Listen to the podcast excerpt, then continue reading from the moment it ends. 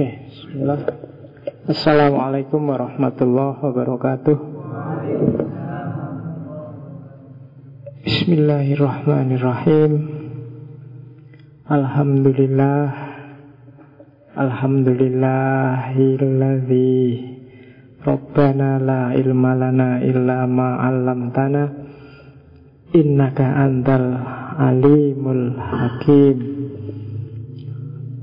Allahumma sholli ala sayyidina Muhammad wa ala ali sayyidina Muhammad. Bismillah kita lanjutkan ngaji filsafat kita. Malam ini kita lanjutkan minggu lalu. Kita sedang berada di dunia filsafat Islam. Atau ada yang menyebut filsafat Arab Ada yang menyebut filsafat Muslim Ada yang menyebut filsafat dalam Islam. Atau ada juga yang menyebut filsafat di dunia Islam. Monggo lah sebutannya yang penting kita tahu yang dimaksud itu Sebagaimana saya jelaskan minggu lalu Dunia awal dari filsafat Islam yang akan kita jelajahi adalah namanya filsafat peripatetik. Nanti dilihat di catatan minggu lalu apa itu filsafat peripatetik. Filsafat peripatetik itu awalnya adalah di eranya Aristoteles. Jadi cara berfilsafat Aristoteles dan murid-muridnya. Kemudian setelah itu ajarannya disebarkan oleh murid-muridnya Aristoteles termasuk Alexander the Great atau ada yang menyebut Iskandar Zulkarnain dan ajaran ini nanti dikenal sebagai Helenisme. Pusatnya ada di Alexandria Atau kalau dalam bahasa Arab sering disebut Iskandaria Jadi Iskandaria ini generasi kedua dari filsafat yang namanya peripatetik Iskandaria itu daerah Mesir Barat Daya Barat Daya itu mana? Sana ya? Ya, Mesir. Sana ke sana? Sana, barat daya. Sana ya? Oh iya wis, Mesir barat daya. Orang ngerti mata angin ini. Setelah dari sana, kalau dulu kota besar Iskandaria itu sekarang kalau di Mesir jadinya kota kecil. Terakhir zaman khilafah Utsmaniyah itu dia cuma jadi kota nelayan yang kecil Meskipun sebelumnya luar biasa dari Mesir Iskandaria dengan model Helenisme inilah nanti filsafat peripatetik diwarisi oleh para filosof muslim termasuk Al-Kindi, Al-Farabi, Sina dan kawan-kawan. Jadi dari Yunani bergerak ke Mesir kemudian bergeser lagi ke Baghdad di eranya Abbasiyah. Nanti dari Islam akan bergerak lagi ke barat. Di tradisi Kristen ada juga filsafat yang tergolong peripatetik Biasanya disebut aliran namanya Thomisme. Thomisme itu pelopornya adalah Thomas Aquinas. Biasanya disebut filsafat Latin Karena kebanyakan pakai bahasa Latin.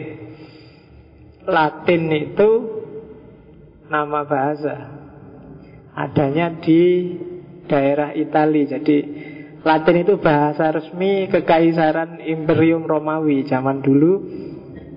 Sebenarnya dia nama satu tempat namanya Latium kalau nggak salah adanya di daerah pinggiran Romawi. Daerah itu yang pakai bahasa Latin. Sekarang tidak ada negara yang bahasa resminya bahasa Latin. Hanya saja bahasa Latin ini jadi bahasa agamanya Kalau kalian lihat acara-acara Kristen Vatikan itu biasanya pakai bahasa Latin. Nah, itu filsafat Latinnya Thomas Aquinas, Thomisme itu sebenarnya melanjutkan tradisi peripatetik dalam Islam. Oke, itu bagi yang ingin belajar filsafat namanya peripatetik. Ya cuma kita akan langsung jujuk ke eranya para filosof muslim Al-Kindi dan kawan-kawan. Biasanya tak kasih fotonya, cuma Al-Kindi ndak eneng nih orang zaman dulu. Kalau Heidegger, kalau Sartre kamu punya fotonya. Kalau ilustrasi banyak. Ini ada ilustrasi di beberapa kitab tentang orang ya, ya mesti tidak foto wong, wong gambaran kira-kira dibayangkan orang Arab zaman itu kira-kira profilnya kayak gimana. Yang paling sering dipakai yang paling kiri. Beberapa kitabnya yang diasosiasikan dengan Al-Kindi pakai ilustrasi yang paling kiri itu. Yang jelas orang Arab yo tinggi besar gagah punya brewoan itu mesti. Kalau gambar orang Indonesia mungkin nggak kayak gitu. Paling biasanya gambarnya kecil. Al-Kindi kelompok bangsawan, dia putra gubernur Kufah zaman Abbasiyah khususnya zaman Al-Ma'mun dan pelanjutnya Al-Mu'tasim. Cuma Al-Kindi ini lahirnya di Kufah, besar di Basroh, nanti berkarir dan meninggal di Baghdad. Sekitar dia hidup 72 tahun, agak gampang ngapalinya dia lahirnya 801 Masehi dan meninggal 873 Masehi. Jadi sekitar abad abad ke-9 awal itu munculnya Al-Kindi. Orangnya tekun, pinter, menguasai banyak bahasa sampai dia digelari filosof karena dia ilmunya sangat luas, wawasannya macam-macam. Hampir semua bidang dia kuasai. Yang paling ahli matematika, logika, filsafat, kemudian astronomi, astrologi jenis itu. Yang lain banyak. Kalau baca buku-bukunya ada yang tentang parfum, ada yang tentang musik, ada yang tentang senjata, tentang pedang, ada kriptologi, ilmu untuk memecahkan kode itu Al-Kindi sudah nulis. Kemudian banyak, hampir semua bidang dia kuasai, termasuk farmasi, kedokteran, ketabiban itu dia kuasai semua, termasuk ilmu nujum, ilmu ramal dia kuasai. Kalau menurut Ibnu Nazim di Fihris itu dia nulis sekitar 260-an kitab sepanjang 72 tahun hidupnya. Anggap aja 72 tahun dikurangi 20 lah sampai mulai pinter itu orang kan 20 ke atas.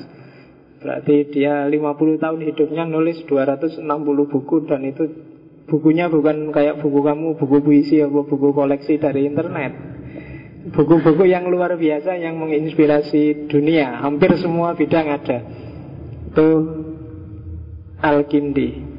Profilnya saya tidak tahu gimana, cuma ada satu naskah yang bilang karena dia bangsawan maka pribadinya agak iya ya nek bangsawan itu agak jaim lah, agak Ya kalau bahasa agamanya ya dia sangat menjaga muruah. Jadi menjaga muruah itu ya jangan sampai melakukan sesuatu atau kelihatan melakukan sesuatu yang menjatuhkan citranya sebagai seorang intelek, seorang bangsawan, seorang yang terpandang. Itu gayanya Al-Kindi. Dia filosof besar, siapa pun mengakui hidup di zaman ketika sains dan pengetahuan memuncak dalam sejarah Islam yaitu zaman Abbasiyah Al-Ma'mun. Dia tokoh besar di satu lembaga yang didirikan oleh Al-Ma'mun yang namanya Baitul Hikmah. Jadi kalau di bahasa Inggris diterjemahkan biasanya The House of Wisdom. Yang hancur setelah dinasti Abbasiyah dihabiskan oleh Mongol dan lain-lain yang sampai hari ini tidak bisa bangkit lagi Baitul Hikmah itu. Di Baitul Hikmah itu aktivitas intelektualnya luar biasa, perpustakaannya luar biasa. tempat yang paling menyenangkan bagi seorang ilmuwan. Semua fasilitas dijamin di situ. Jadi kalau kamu pinter pada zaman itu, alamat kamu terjamin lahir dan batin. Era itu, negara menjamin segala-galanya, kamu cuma disuruh mikir, disuruh sekolah dok. Kalau di sini kan beda, kamu pinter pun gak jaminan. IP 4 aja ya masih nganggur kalau lulus. Kalau zaman dulu enggak Zaman dulu kalau ada orang pinter Enggak akan sia-sia hidupnya. Itu yang bikin kamu agak males di Indonesia ini. Coba negara menjamin Siapa pinter Tak jamin wis pokoknya otomatis Akan dipelihara oleh negara. Oh itu mungkin kamu semangat loh belajar itu Jadi undang-undang itu harus ditambah Selain fakir miskin dan anak terlantar juga Orang-orang pinter dipelihara oleh negara. Biar kamu tertantang untuk jadi orang pinter. Mau kamu kan sekarang pesimis. Pinter nggak pinter ya podo wae. IP 4 sama IP 2 lulus ya podo nganggure. Berakhir dengan nongkrong bareng di pinggir jalan Mengeluh berdua Kenapa kok sama-sama nganggur Padahal yang satu IP-nya 4 Yang satu IP-nya 2 Jadi negara nggak peduli sama kamu Oke, kalau di zaman Al-Ma'mun nggak ilmuwan itu sangat dijamin. Yang paling kamu kenal kan ada penerjemahan besar-besaran. Jadi saat itu untuk bisa umat ini pinter, maka harus disediakan fasilitas. Kalau fasilitas bahasa tidak banyak orang ngerti karena banyak karya-karya filsafat kelas tinggi, buku-buku penting itu dalam bahasa lain, bahasa Yunani, bahasa Latin, bahasa Syriak zaman itu ya harus diterjemahkan dalam bahasa Arab biar orang pinternya bertambah banyak. Maka lahirlah kelompok-kelompok penerjemahan. Ada dua kelompok besar yang dikenal saat itu. Yang pertama untuk apa? Menerjemahkan ilmu-ilmu tradisional yang dari situ nanti lahir ilmu kalam, ilmu fikih dan lain-lain, usul fikih dan lain-lain. Ada satu kelompok lagi yang menerjemahkan ilmu-ilmu yang disebut seperti disebut minggu lalu, ulumul awail, ilmu-ilmu kuno, termasuk di antaranya filsafat.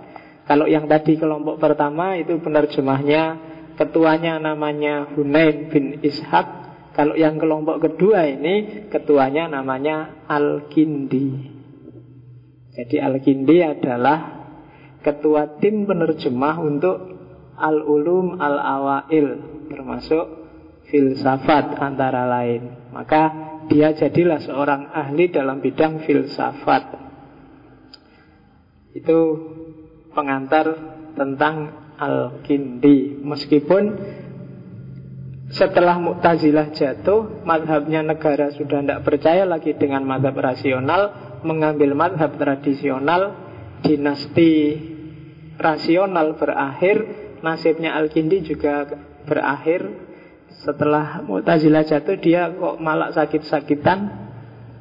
Kemudian dia madhabnya dianggap berlawanan dengan madhab negara Akhirnya dia diasingkan dan meninggal dalam pengasingan Itu akhir hidupnya Al-Kindi Nama lengkapnya adalah Al-Kindi itu sebenarnya desanya tempat lahir disebut Al-Kindi kalau kamu lahir di Kolombo ya berarti Al Kolombi.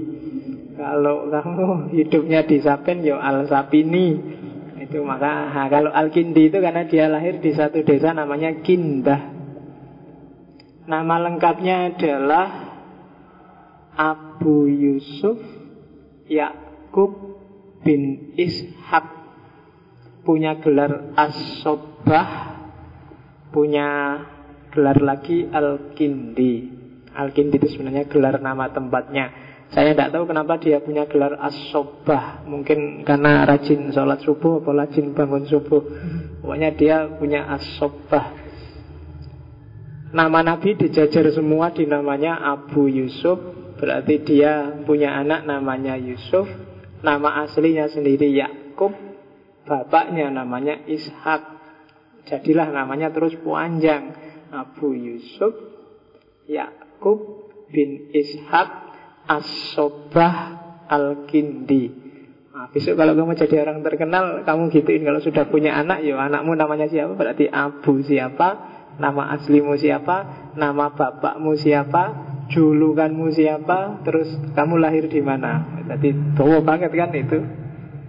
Jadi kalau anakmu namanya Ahmad ya Abu Ahmad, namamu sendiri Soleh, Abu Ahmad Soleh bin bapakmu misalnya Muhammad Soleh bin Muhammad, gelarmu adalah anak pinter ya. Berarti apa gelar As-Solihi aslinya dari Madura ya Al-Maduri. Nah, coba wis gelarmu.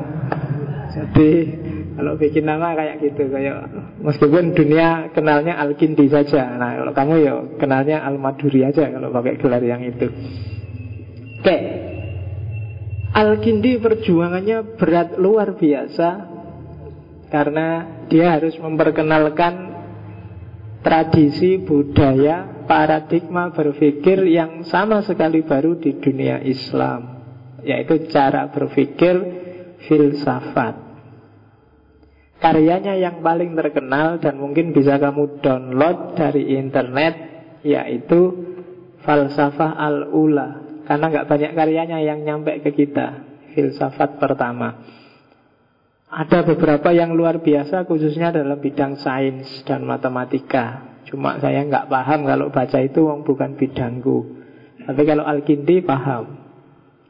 Kalau zaman dulu itu orang sampai digelari filosof itu kemungkinan besar dia memang ahli dalam sangat banyak cabang keilmuan. Makanya kamu sering dengar istilah bahwa filsafat adalah induknya semua ilmu. Karena memang ahli filsafat zaman dulu itu ya ngerti segalanya. Hampir semua bidang dia ngerti dan tampak dalam diri para filosof muslim zaman dulu. Oke. Kita lihat pelan-pelan sekarang. Mulai pikiran-pikirannya apa sih yang diperjuangkan oleh Al-Kindi dan isu-isu utama apa termasuk cara berpikir seperti apa yang dibawa oleh Al-Kindi ke dunia Islam. Orang barat sering menjulukinya sang filosof Arab kalau dalam Islam dia disebut bapak filsafat Islam. Karena dia orang pertama yang secara khusus dan serius mengkaji dan membahas isu-isu filsafat di dunia Islam. Secara apa disiplin. Apa sebelumnya nggak ada orang mikir? Kan filsafat itu mikir ya banyak. Cuma isu-isu khusus kefilsafatan itu dimulai dari Al-Kindi Apalagi dia sangat dikenal sebagai penerjemah buku-buku filsafat dan dia sangat terpengaruh oleh filsafatnya Aristoteles. Tiga orang ada tiga hal yang sangat berpengaruh dalam diri Al-Kindi. Yang pertama adalah Mu'tazilah, cara berpikir rasional. Yang kedua adalah Aristoteles dan yang ketiga Plotinus dengan neoplatonismenya. Aristoteles itu kan yang punya peripatetik awal Sementara Plotinus itu peripatetik generasi kedua Yang tadi pusatnya di Iskandaria Oke uh, Ya katanya Al-Kindi Filsafat itu ilmu yang mengejar hakikat kebenaran sesuatu menurut kesanggupan manusia. Tak kasih tanda merah karena itu definisi yang khas dari Al-Kindi. Definisi filsafat sebelumnya selalu orang egois bahwa filsafat itu cari kebenaran titik. Seolah-olah manusia bisa nyampe ke kebenaran yang puncak. Nanti di Al-Kindi dijelaskan bahwa tidak lah, saat kuat-kuatnya akal ada beberapa kok yang tidak bisa dijangkau oleh akal. Maka Al-Kindi nambahi menurut kesanggupan manusia. Itu penting biar para filosof tidak arogan. Tidak merasa bahwa pencapaiannya adalah yang paling puncak. Akal pun terbatas. Tapi penting, orang harus pakai akal. Maka filsafat itu nyari kebenaran menurut kesanggupan manusia. Isinya yang paling utama ilmu ketuhanan yang ilmu keesaan itu sebenarnya sama tentang Tuhan ilmu keutamaan fadilah maksudnya nanti etika dan ilmu tentang semua yang berguna dan cara memperolehnya serta cara menjauhi perkara-perkara yang merugikan. Jadi ngomong tentang semua hal yang bermanfaat dan cara memperolehnya juga semua hal yang merugikan dan cara menjauhinya. Itu semua filsafat. Jadi definisi ini ada bau praksisnya. Jadi filsafat itu tidak cuma mikir, dan ini mm, apa? Meloncat jauh. Kalau filsafat barat, orang sadar praksis itu sejak Karl Sebelumnya dianggapnya filsafat itu wacana-wacana akal. Tapi jauh sebelum Karl Al-Kindi sudah mendefinisikan filsafat dengan bau praksis. Makan abad 17. Sementara Al-Kindi abad 8-9. Dia sudah ngomong praksis. Kata-kata menurut kesanggupan manusia bahwa karena setiap manusia punya keterbatasan, setiap orang tergantung konteksnya, setiap orang punya kapasitas sendiri-sendiri, itu bagi saya jauh mendahului asumsi-asumsi berpikir orang hari ini yang disebut postmodern. Kesadaran tentang kapasitas manusia. Dan ini bagi saya canggihnya Al-Kindi. Jadi kita mengejar jauh-jauh dari Derrida, kita ngejar jauh-jauh Heidegger kemarin sebenarnya kalau diawali dari Al-Kindi kita sudah ketemu bahwa filsafat itu sebenarnya sesuai kapasitas manusia dan ada tidak cuma teori dia juga berbau praksis. Seperti yang di yang kedua itu tujuan seorang filosof itu bersifat teoritis dan juga bersifat praksis bersifat amalan. Jadi orang bijaksana, filosof itu tidak cuma orang yang ngerti kebenaran, tapi juga orang yang bisa mewujudkan kebenaran yang sudah dia pahami dalam tindakan. Nggak penting kamu ngerti mana baik buruk, tapi nggak bisa menjalankan levelmu masih ilmuwan kalau masih ngerti. Tapi kalau sudah bisa mewujudkan kebenaran, baru kamu bisa disebut filosof. Itu Al-Kindi. Jadi kalau cuma diskusi filsafat gampang. Kalau cuma belajar filsafat, ngaji filsafat gampang. Yang berat itu setelah ngaji ini kamu bisa nggak mewujudkan kebenaran yang kamu temukan dari ngaji. Oh, itu berat. Termasuk saya yang ngomong. Jadi ini usikum wanafsi Allah ini kan berarti yang ngandani saya sendiri karena tidak gampang loh. Nanti kita lihat kenapa tidak gampang. Kalau Al-Kindi menjelaskan sampai ke kenapa kok tidak gampang. Karena ada unsur kejiwaan nanti. Jadi filsafat kalau di Al-Kindi itu adalah wacana teoritis sekaligus wacana praksis. Bukan cuma ngomong tapi juga mewujudkan. Kalau sekedar pengetahuan mana benar salah, mana baik buruk, Insya Allah seumuran kita ini sudah lengkap wawasannya kamu sebenarnya nggak perlu capek-capek ngejar nyari mana kebenaran, mana yang salah, mana yang keliru, mana yang tidak pas dan seterusnya itu sebenarnya kamu sudah punya. Bekalmu sudah cukup. Yang berat itu ketika kamu tahu ini benar, terus diwujudkan, diikuti, dan ketika tahu ini salah, terus dihindari. Itu yang berat luar biasa. Hanya orang kelas tinggi yang bisa. Kalau di Al-Kindi filosof. Jadi filsafatnya Al-Kindi definisinya agak khas dibandingkan definisi filsafat sebelumnya termasuk yang dari Aristoteles. Jadi meskipun banyak para ilmuwan barat yang menuduh Al-Kindi dan kawan-kawan itu tidak original, peripatetik itu hanya melanjutkan saja budaya Yunani, sebenarnya originalitasnya luar biasa. Termasuk ketika nanti disambungkan dengan keimanan masing-masing filosof. Ya, jadi itu filsafat menurut Al-Kindi. Nah, kita jelajahi dulu pelan-pelan. Saya bilang tadi Al-Kindi berat sekali memperkenalkan tradisi filsafat khususnya Yunani ke dunia Islam. Kenapa? Ya pasti banyak orang yang tidak setuju. Kenapa? Ya filosof-filosof Yunani itu kan tidak Islam. Kafir itu semua kan gitu. Banyak orang yang gitu kan. Ngapain sih ikut barat? Barat itu kan kafir. Mbok ikut yang Islam-Islam aja. Ah, kalau jawabannya Al-Kindi ketika ada orang tidak setuju dia mengintroduksi filsafat, ada jawaban etis, ada jawaban logis yang dicampur di satu paragraf itu. Itu jawabannya Al-Kindi di tulisan yang panjang. Jadi yang pertama kalau katanya Al-Kindi adalah kewajiban kita untuk tidak mencela orang yang telah memberi manfaat besar pada kita. Kayak Barat hari ini itu kan sudah ngasih banyak kamu manfaat loh. HP-mu, listrikmu, apalagi. Semua teknologi yang kamu pakai hari ini diakui atau enggak itu kan hasil produknya orang-orang barat. Listrik itu karyanya orang Yahudi yang namanya Thomas Alva Edison. Tiap hari kamu caci maki kan Yahudi itu. Wah ini mesti vokal kawine Yahudi ini. Wah ini mesti. Jadi kalau di internet sekarang ada yang sebel.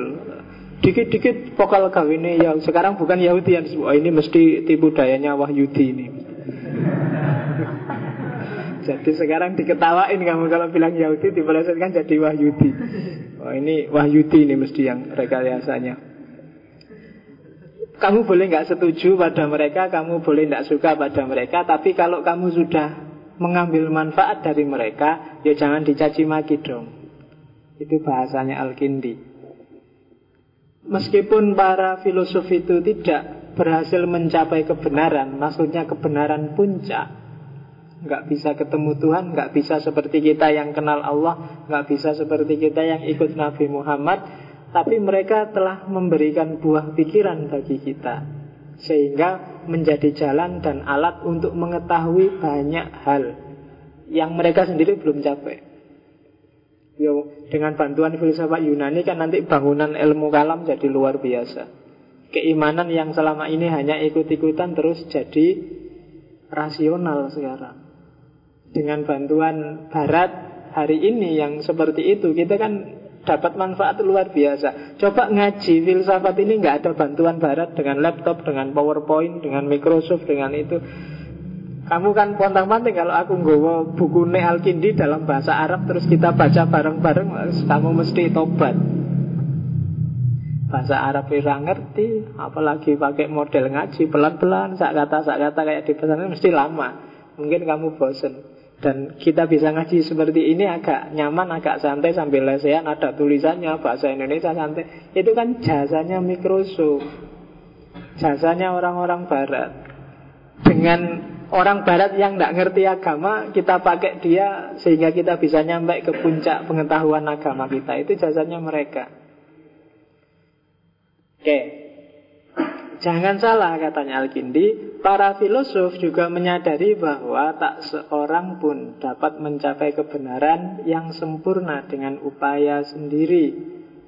Jadi ini kata lainnya adalah Jangan salah kita nyalah-nyalahkan mereka. Sebenarnya mereka juga bukan objek yang tertutup. Mereka subjek yang terbuka. Kenapa mereka pikirannya kok bagi kamu kafir, bagi kamu sesat? Itu karena memang kapasitas mereka cuma seperti itu. Anak sejarahnya. Tapi mereka sebenarnya terbuka, mereka sadar bahwa mereka terbatas. Tidak ada satu filosof pun yang sombong dengan pengetahuannya. Pasti mereka menyarankan kalau ada wawasan baru yang lebih bagus, lebih cerdas, pasti juga diterima. Oke, nah tugas kita adalah tadi mengumpulkan hikmah yang tercecer di mana-mana.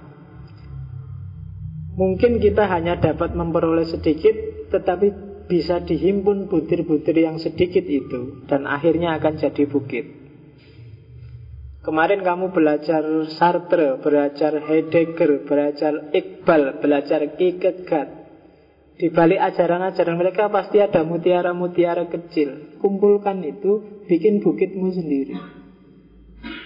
Itu sarannya Al-Kindi.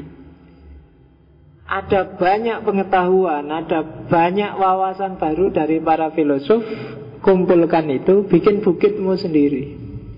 Jangan kamu marah-marah ke, oh ini kok mikirnya gitu loh, ya kamu bikin sendiri. Mereka sesuai dengan keterbatasan mereka.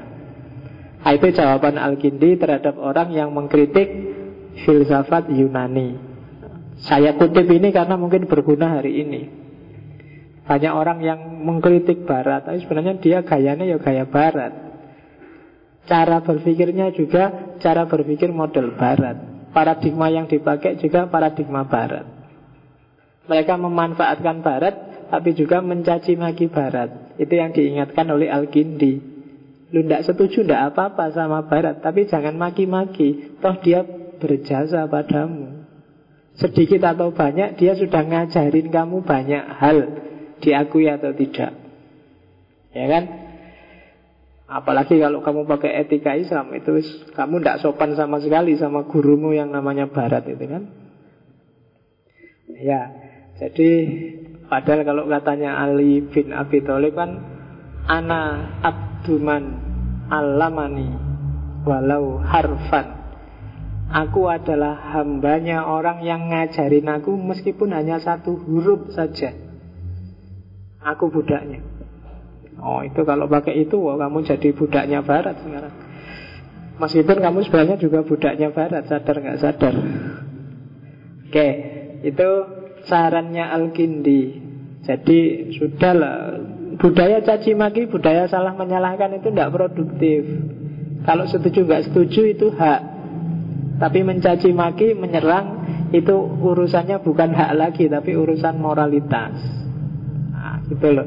Ini banyak orang yang nggak nyambung mikirnya ke situ. Pokoknya kalau nggak seneng ya berarti sah mencaci maki. Nggak ada ajaran agama satupun yang bilang seperti itu.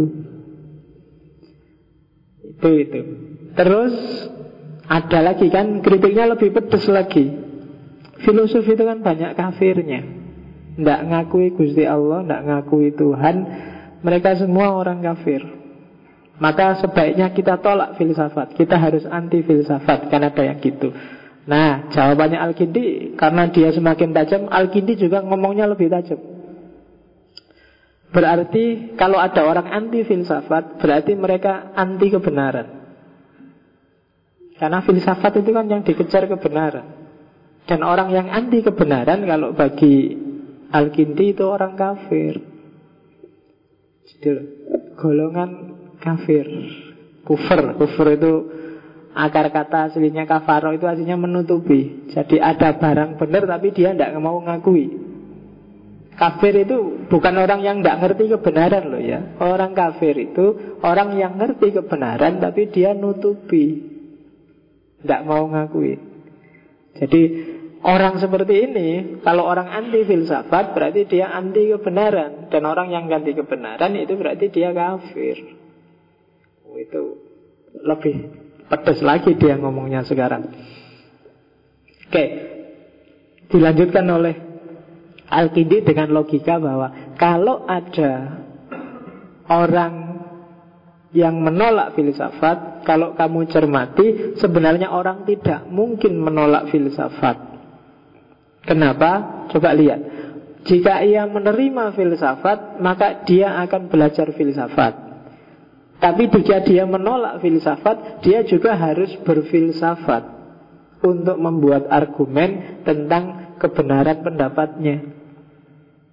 Ya kan? Kalau kamu anti filsafat kan kamu terus ditanya orang, dasarmu apa anti filsafat? Kan terus kamu bikin alasan. Ketika kamu bikin argumen, itu berarti kamu sedang berfilsafat. Jadi tidak bisa orang anti filsafat. Oke. Jadi argumen itu juga termasuk filsafat. Jadi nggak bisa orang anti filsafat. Ghazali itu yang mengkritik filsafat habis-habisan. Dia juga filosof besar, banyak buku-buku filsafatnya. Dan dilanjutkan itu nanti kamu baca sendiri termasuk bahwa mungkin loh memang ada pemikiran para filosof yang bertentangan dengan Al-Quran. Tapi ya tidak apa-apa. Bertentangannya tidak selalu dengan Qurannya, tapi biasanya dengan pemahamannya orang terhadap Al-Quran. Maka yang bertarung bukan Quran dengan orang Tapi sebenarnya tetap orang dengan orang Quran bisa ditafsir, bisa ditakwil, pemikiran juga bisa diubah-ubah, dialogkan lagi. Kalau terasa ada pertentangan antara agama dan filsafat. Dan memadukan antara agama dan filsafat inilah proyek besarnya Al-Kindi. Jadi kalau kamu hari ini sudah menerima filsafat dan dengan santainya ngaji filsafat di kampus-kampus ada mata kuliah filsafat termasuk kampus-kampus Islam di pondok-pondok orang ngaji mantek, ngaji usul fikih, ulumul Quran, ulumul hadis yang itu basisnya filsafat itu sedikit banyak sebenarnya jasanya Al-Kindi. Kamu harus kirim Fatihah tiap hari pada Al-Kindi. Ya kalau di pesantren kan gitu. Oke. Maka tugas kita sebagai seorang muslim katanya Al-Kindi adalah kita harus menyambut kebenaran. Kita tidak usah malu menyambut dan menerima kebenaran dari mana pun asalnya. Walaupun dari bangsa atau umat yang jauh berbeda dengan kita. Sesungguhnya tidak ada yang lebih utama bagi penuntut kebenaran daripada kebenaran itu sendiri. Kita cari ilmu, kita kuliah, kita belajar, apa pun yang kita lakukan sebenarnya titik akhirnya adalah kebenaran. Tidak ada malu dalam kebenaran, tidak ada gengsi, tidak ada dalih, tidak ada alasan kelompok, tidak ada alasan apa pun kalau itu untuk kebenaran. Jadi tidak boleh organisasi atau lembaga mengalahkan kebenaran. Tidak boleh ideologi mengalahkan kebenaran. Kalau ada yang seperti itu berarti Kayak klaimnya Al-Kindi tadi berarti dia kafir. Menutupi kebenaran.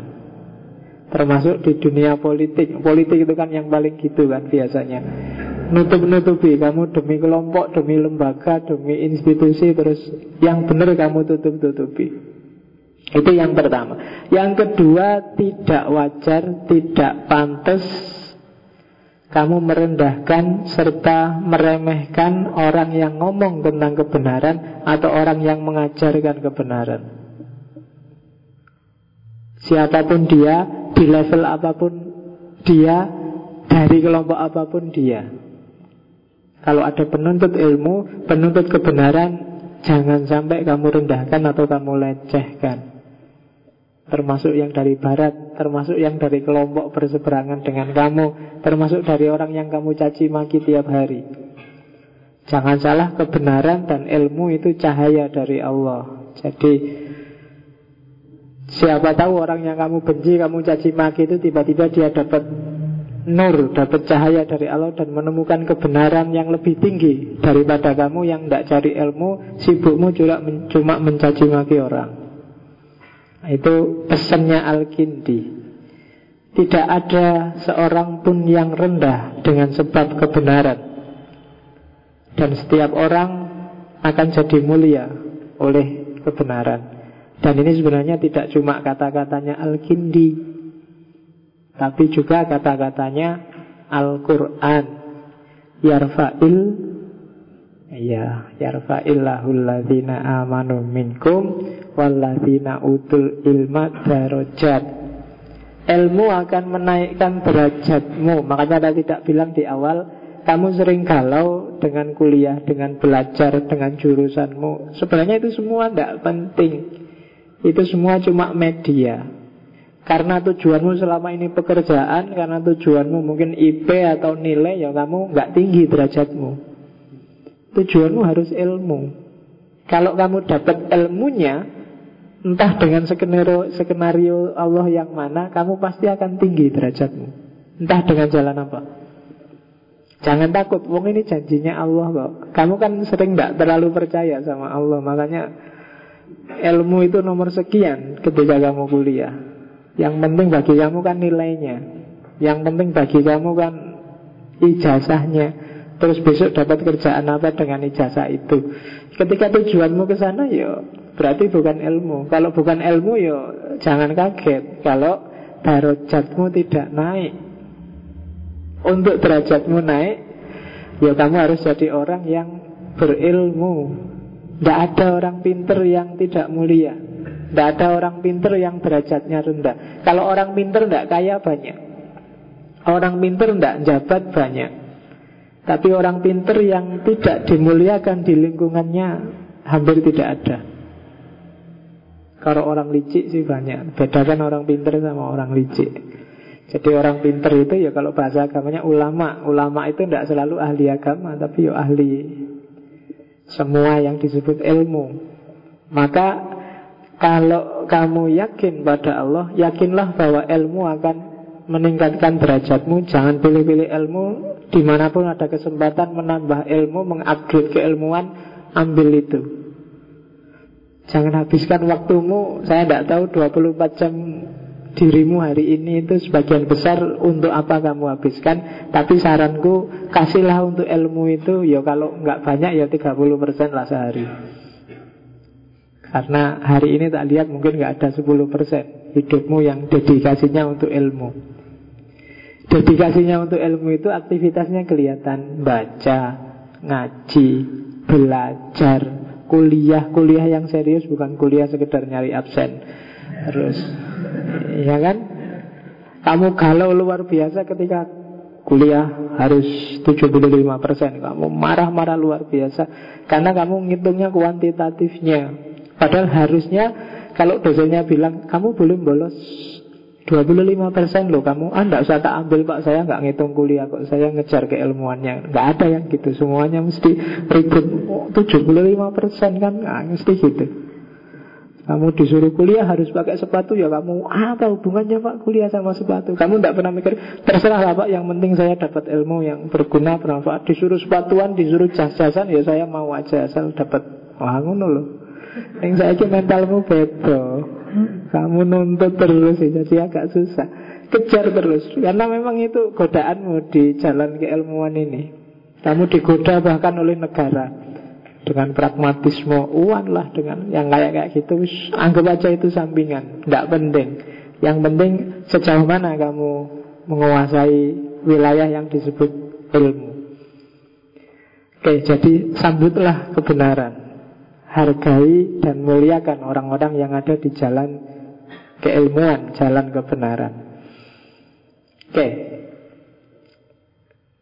Cuma perjuangannya Al-Kindi ini ada kesulitannya Kesulitan yang pertama yo seperti tak sebut tadi, dia berhadapan dengan masyarakat yang agak dogmatis tertutup.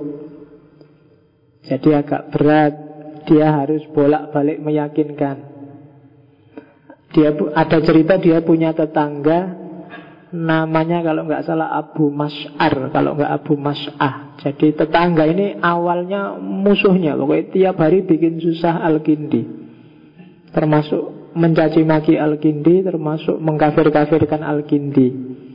Akhirnya dalam satu kesempatan ditemui oleh Al-Kindi, diajak diskusi, akhirnya dia tobat dan jadi salah satu murid yang paling terkenal dari Al-Kindi. Itu awalnya tetangganya yang tidak setuju sama Al-Kindi. Dan memang masyarakatnya seperti itu. Kalau di Yunani agak enak. Yunani itu masyarakatnya terbuka. Jadi cara berpikir apa aja bisa masuk. Beda sama Islam. Karena Islam ya, karena basisnya agama jadi cenderung tertutup, cenderung eksklusif. Kayak katanya Jabiri itu loh, orang Arab itu kenapa kok ribut terus nggak pernah diem? Karena tiga hal. Yang pertama dari sisi akidah, cara berpikirnya eksklusif, dari sisi sosial kehidupannya fanatis, fanatisme suku, fanatisme kabilah, kemudian dari sisi ekonomi cara hidupnya konsumtif. Jadi akidahnya eksklusif, hubungan sosialnya fanatis dan ekonominya konsumtif. Itulah modus hidupnya orang-orang Islam di Timur Tengah hari ini sehingga ribut tidak ada akhirnya. Kalau secara sosial fanatis karena fanatisme bila Kenapa kok Arab Saudi sama Yaman nggak bisa rukun? Yaman sama Bahrain nggak bisa rukun? Apalagi sama Israel, Palestina, Afghanistan Karena bilahnya beda-beda Sama persis kayak zaman Nabi dulu Nabi itu kan sumpah gara-gara orang Mikirnya selalu bilah Sampai Nabi wanti-wanti Barang siapa mengajarkan fanatisme atau ada juga barang siapa yang mati dalam keadaan fanatisme suku maka dia tidak termasuk kelompokku. Itu dulu Nabi. Dan sampai hari ini sebenarnya Arab itu masih begitu. Tidak ada angin, tidak ada hujan, tiba-tiba Irak nyerang Iran, tiba-tiba Irak nyerang Kuwait. Itu kan karena yuk fanatisme suku. Suku itu kan cara berpikirnya perang. Dan sistem ekonominya konsumtif. Jadi kalau ada uang dihabiskan, kalau nggak ada nyari nyerang ke yang lain biar ada uang. Karena konsumtif dia tidak terlatih produksi. Maka Arab Saudi itu ya sumber dayanya luar biasa, ngolah sendiri nggak bisa. Pinjem korporasi-korporasi besar dari Amerika.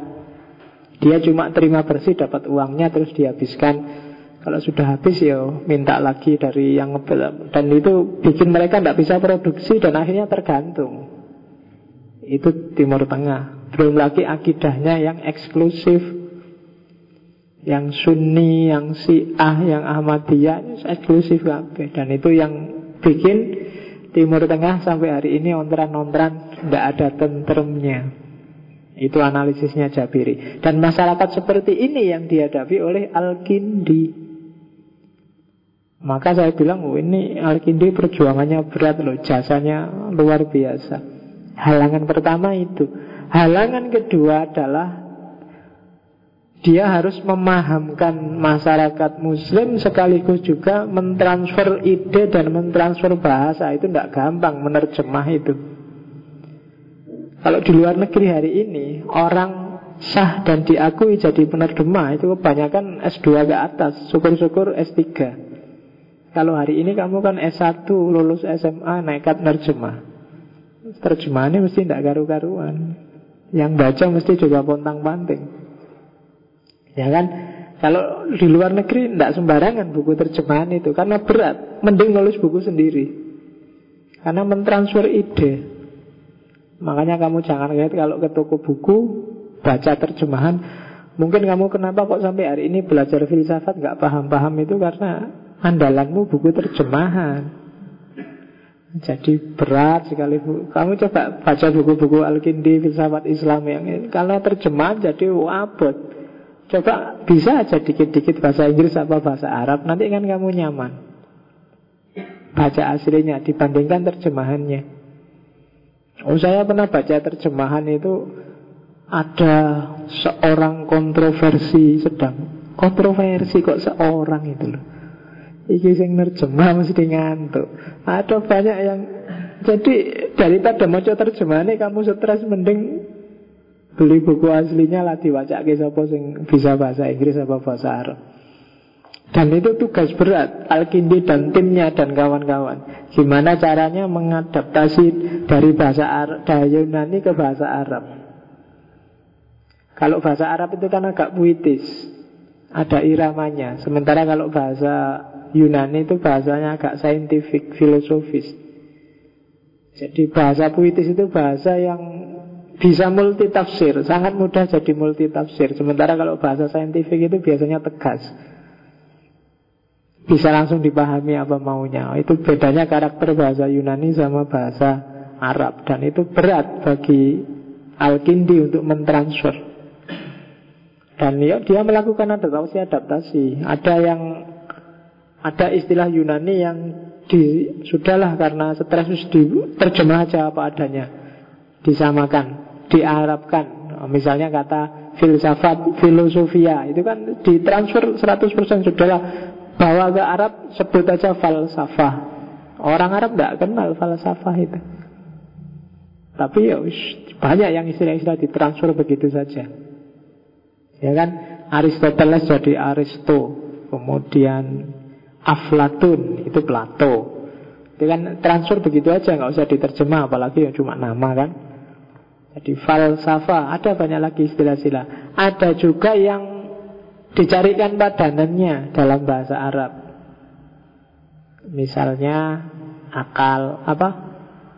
Di situ tak sebut hikmah, terus hayal, his, empiris, hisi itu empiris.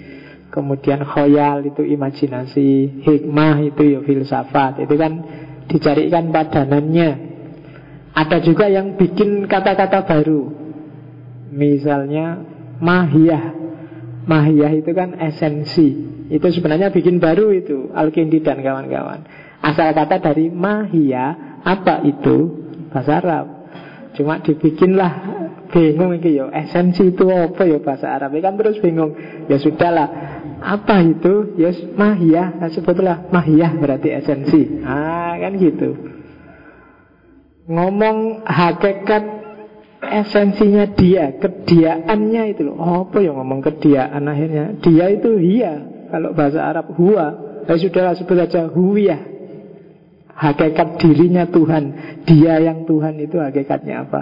Ngomong esensinya Tuhan. Sebut aja huya ah jadi jadilah huya jadi itu bikin kosakata baru.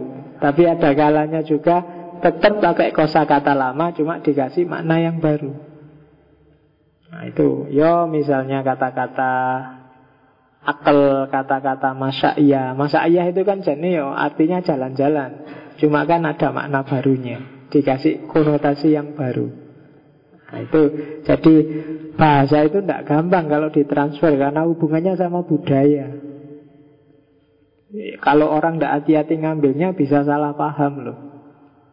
Sosialisme apa komunisme? Kalau di Indonesia ini disebut apa ya? Apa marhainisme? Apa oh itu jane karepe podo, cuma istilahnya beda-beda.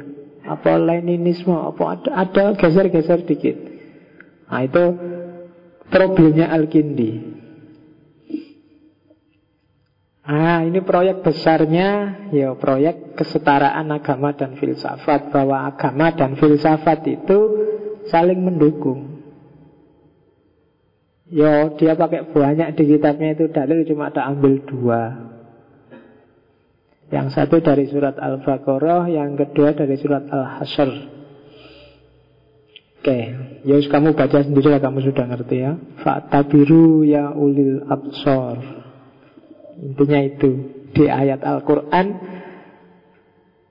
Sangat banyak puluhan ayat Yang menyarankan orang untuk Menggunakan akal pikirannya Sederhananya itu.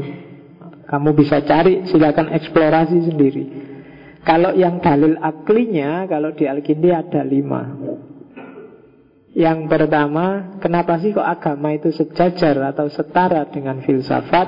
Yang pertama adalah karena ilmu agama Agama kalau sudah jadi ilmu Maka dia pasti jadi bagian dari filsafat. Karena semua ilmu itu induknya filsafat Yo, apa sih maksudnya semua ilmu induknya filsafat Itu nanti kamu bisa lihat pertemuan ke pertama kita dari 38 pertemuan hari ini Jadi induknya filsafat itu kan Karena filsafat punya tiga keterampilan yang pertama bikin argumen, yang kedua bikin definisi, dan yang ketiga mengkritisi. Maka dari situlah semua ilmu sebenarnya berinduk pada filsafat. Kalau tidak berinduk di bawah filsafat, maka dia tidak akan jadi ilmu, tapi jadi dogma. Maka katanya Al-Kindi, agama dan filsafat itu sebenarnya sejajar. Karena agama apalagi di level pengetahuan karena agama selalu butuh filsafat. Oke, yang kedua, isinya wahyu dan kebenaran filsafat itu sama-sama saling sesuai. Tidak ada pertentangan. Wong sumbernya sama, Allah. Hanya saja kalau wahyu itu Allah menurunkan langsung pada Nabi, sementara kalau filsafat manusia yang mengejarnya pakai akal. Akal juga perangkat yang diberikan oleh Allah untuk dia bisa memahami macam-macam, termasuk kebenaran-kebenaran dari wahyu. Jadi katanya Al-Kindi tidaklah Wahyu dan akal itu sama. Kok ada yang bilang wahyu dan akal itu beda? Pasti satu di antara dua. Kalau tidak keliru cara mendaya gunakan akalnya Atau keliru cara memahami wahyunya. Dan mungkin bukan keliru kalau akal Kalau katanya Al-Kindi Tapi belum nyampe.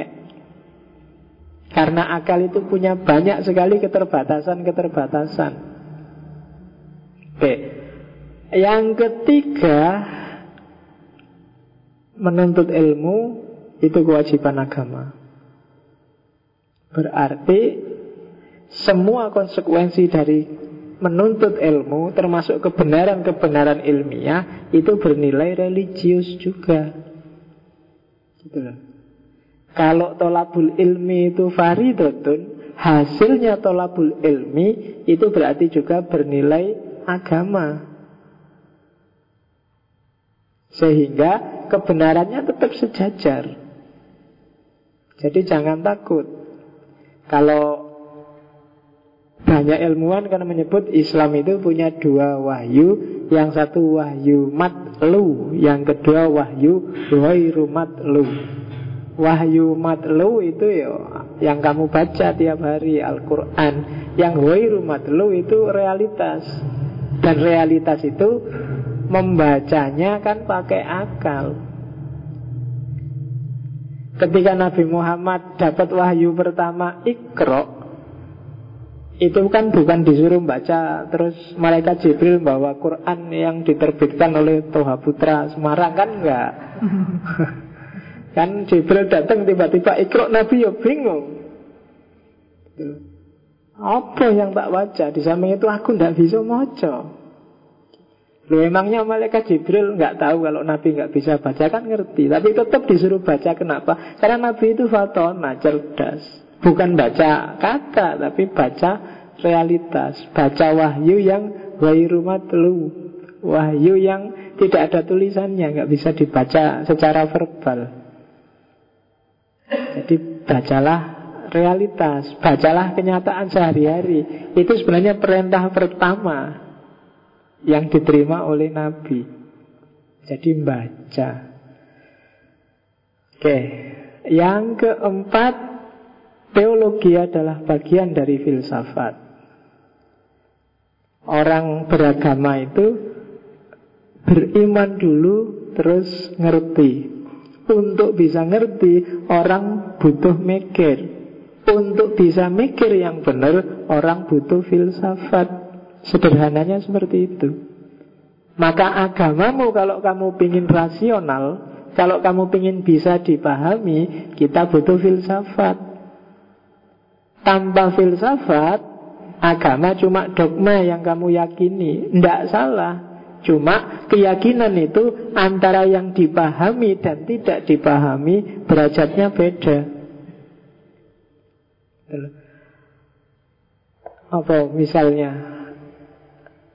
Aku yakin bahwa Indonesia besok rusak. Alasannya apa? Pokoknya aku yakin aja. Nah, itu kan beda sama lo karena nomor siji pemerintahnya rusak, rakyatnya rusak, apa-apanya rusak. Nah, itu kan yang kedua ini kan punya argumen. Aku yakin Islam adalah satu-satunya agama yang benar. Dasarnya pokoknya Islam mesti benar, jangan dibantah. Itu kan beda levelnya dengan kalau kamu bisa jawab. Kenapa? Karena satu Islam itu satu-satunya Tuhan yang tauhid. Allah yang satu dan Tuhan yang tauhid ini lebih rasional daripada Tuhan yang banyak. Kenapa? Satu, dua, tiga. Kalau kamu punya argumen gini kan keimanannya lebih mantap. Dan untuk bisa sampai seperti ini, kamu butuh filsafat. Kalau dalam agama namanya teologi. Maka katanya Al-Kindi, ya teologi itu bagian dari filsafat. Jadi kalau ada orang tanya mana lebih penting akal atau wahyu, ya dua-duanya sama-sama penting. Tapi kalau nggak ada akal, dua-duanya nggak akan bunyi. Wahyu itu kalau akalmu nggak bunyi kan juga nggak bunyi. Orang stres baca Quran rusak mesti. Kenapa? Akalnya rusak. Jadi mana yang lebih penting? Dua-duanya penting. Cuma yang membunyikan dua-duanya itu ya akal tetap wahyu tidak akan bunyi kalau dan itu yang dipegangi oleh Mu'tazila. Maka dia memposisikan akal lebih penting daripada wahyu. Kenapa? Karena wahyu tanpa akal wahyunya nggak bisa bunyi. Tapi akal tanpa wahyu orang masih bisa menemukan kebenaran kebaikan.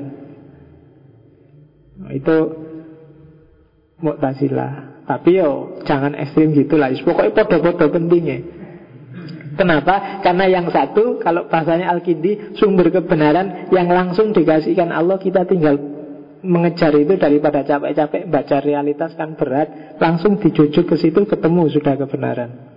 Daripada kamu eksplorasi sendiri, wong itu digaransi langsung dari Allah kan lebih cepat. Itu katanya Al-Kindi. Dan sebenarnya sama, jangan takut. Kan nanti ada beberapa filosof muslim yang ekstrim Seperti Ar-Razi bilang Nabi itu tidak penting Quran itu tidak penting. Orang itu asal akalnya sehat Akalnya waras Ketemu kebenaran. Jadi itu Ar-Razi. Cuma Al-Kindi tidak ekstrim. Nanti pelan-pelan kita akan ketemu yang lebih ekstrim. Diawali dari Al-Kindi tidak terlalu mendalam Filsafatnya agak simpel dan lebih enak Oke. Nah, tujuan sekarang modus berfilsafatnya Al-Kindi. Orang sering menyebutnya falsafah al-ula, kayak pikirannya. Jadi katanya Al-Kindi di antara semua ilmu yang derajatnya paling tinggi adalah filsafat. Di antara semua filsafat yang derajatnya paling tinggi adalah falsafah al-ula. Apa sih falsafah al-ula? Itu adalah pengetahuan filsafat tentang al-haq al-ula. Yaitu tentang Tuhan. Yang dia jadi ilah likulli syai. Dia yang jadi sebab segala sesuatu. Jadi ilmu paling tinggi filsafat Filsafat paling tinggi itu filsafat ketuhanan. Ya nanti kalau kita sudah menyelesaikan fase tokoh-tokoh dan fase sejarah-sejarah Islam dan Barat Kita akan mulai tematik. Dan insya Allah tematik pertama kita akan masuk ke falsafah al-ula Filsafat ketuhanan. Karena wawasan kita sudah agak banyak Mungkin kita agak ringan Nanti. Kita gabungkan aja ide-ide Barat dan ide-ide Islam tentang Tuhan. Itu falsafah al-ula Filsafat yang pertama Oke, sekarang kita lihat pelan-pelan satu-satu pikiran-pikirannya Al-Kindi. Dimulai dari yang paling tinggi yaitu tentang Tuhan, tentang Allah atau falsafah al-ula.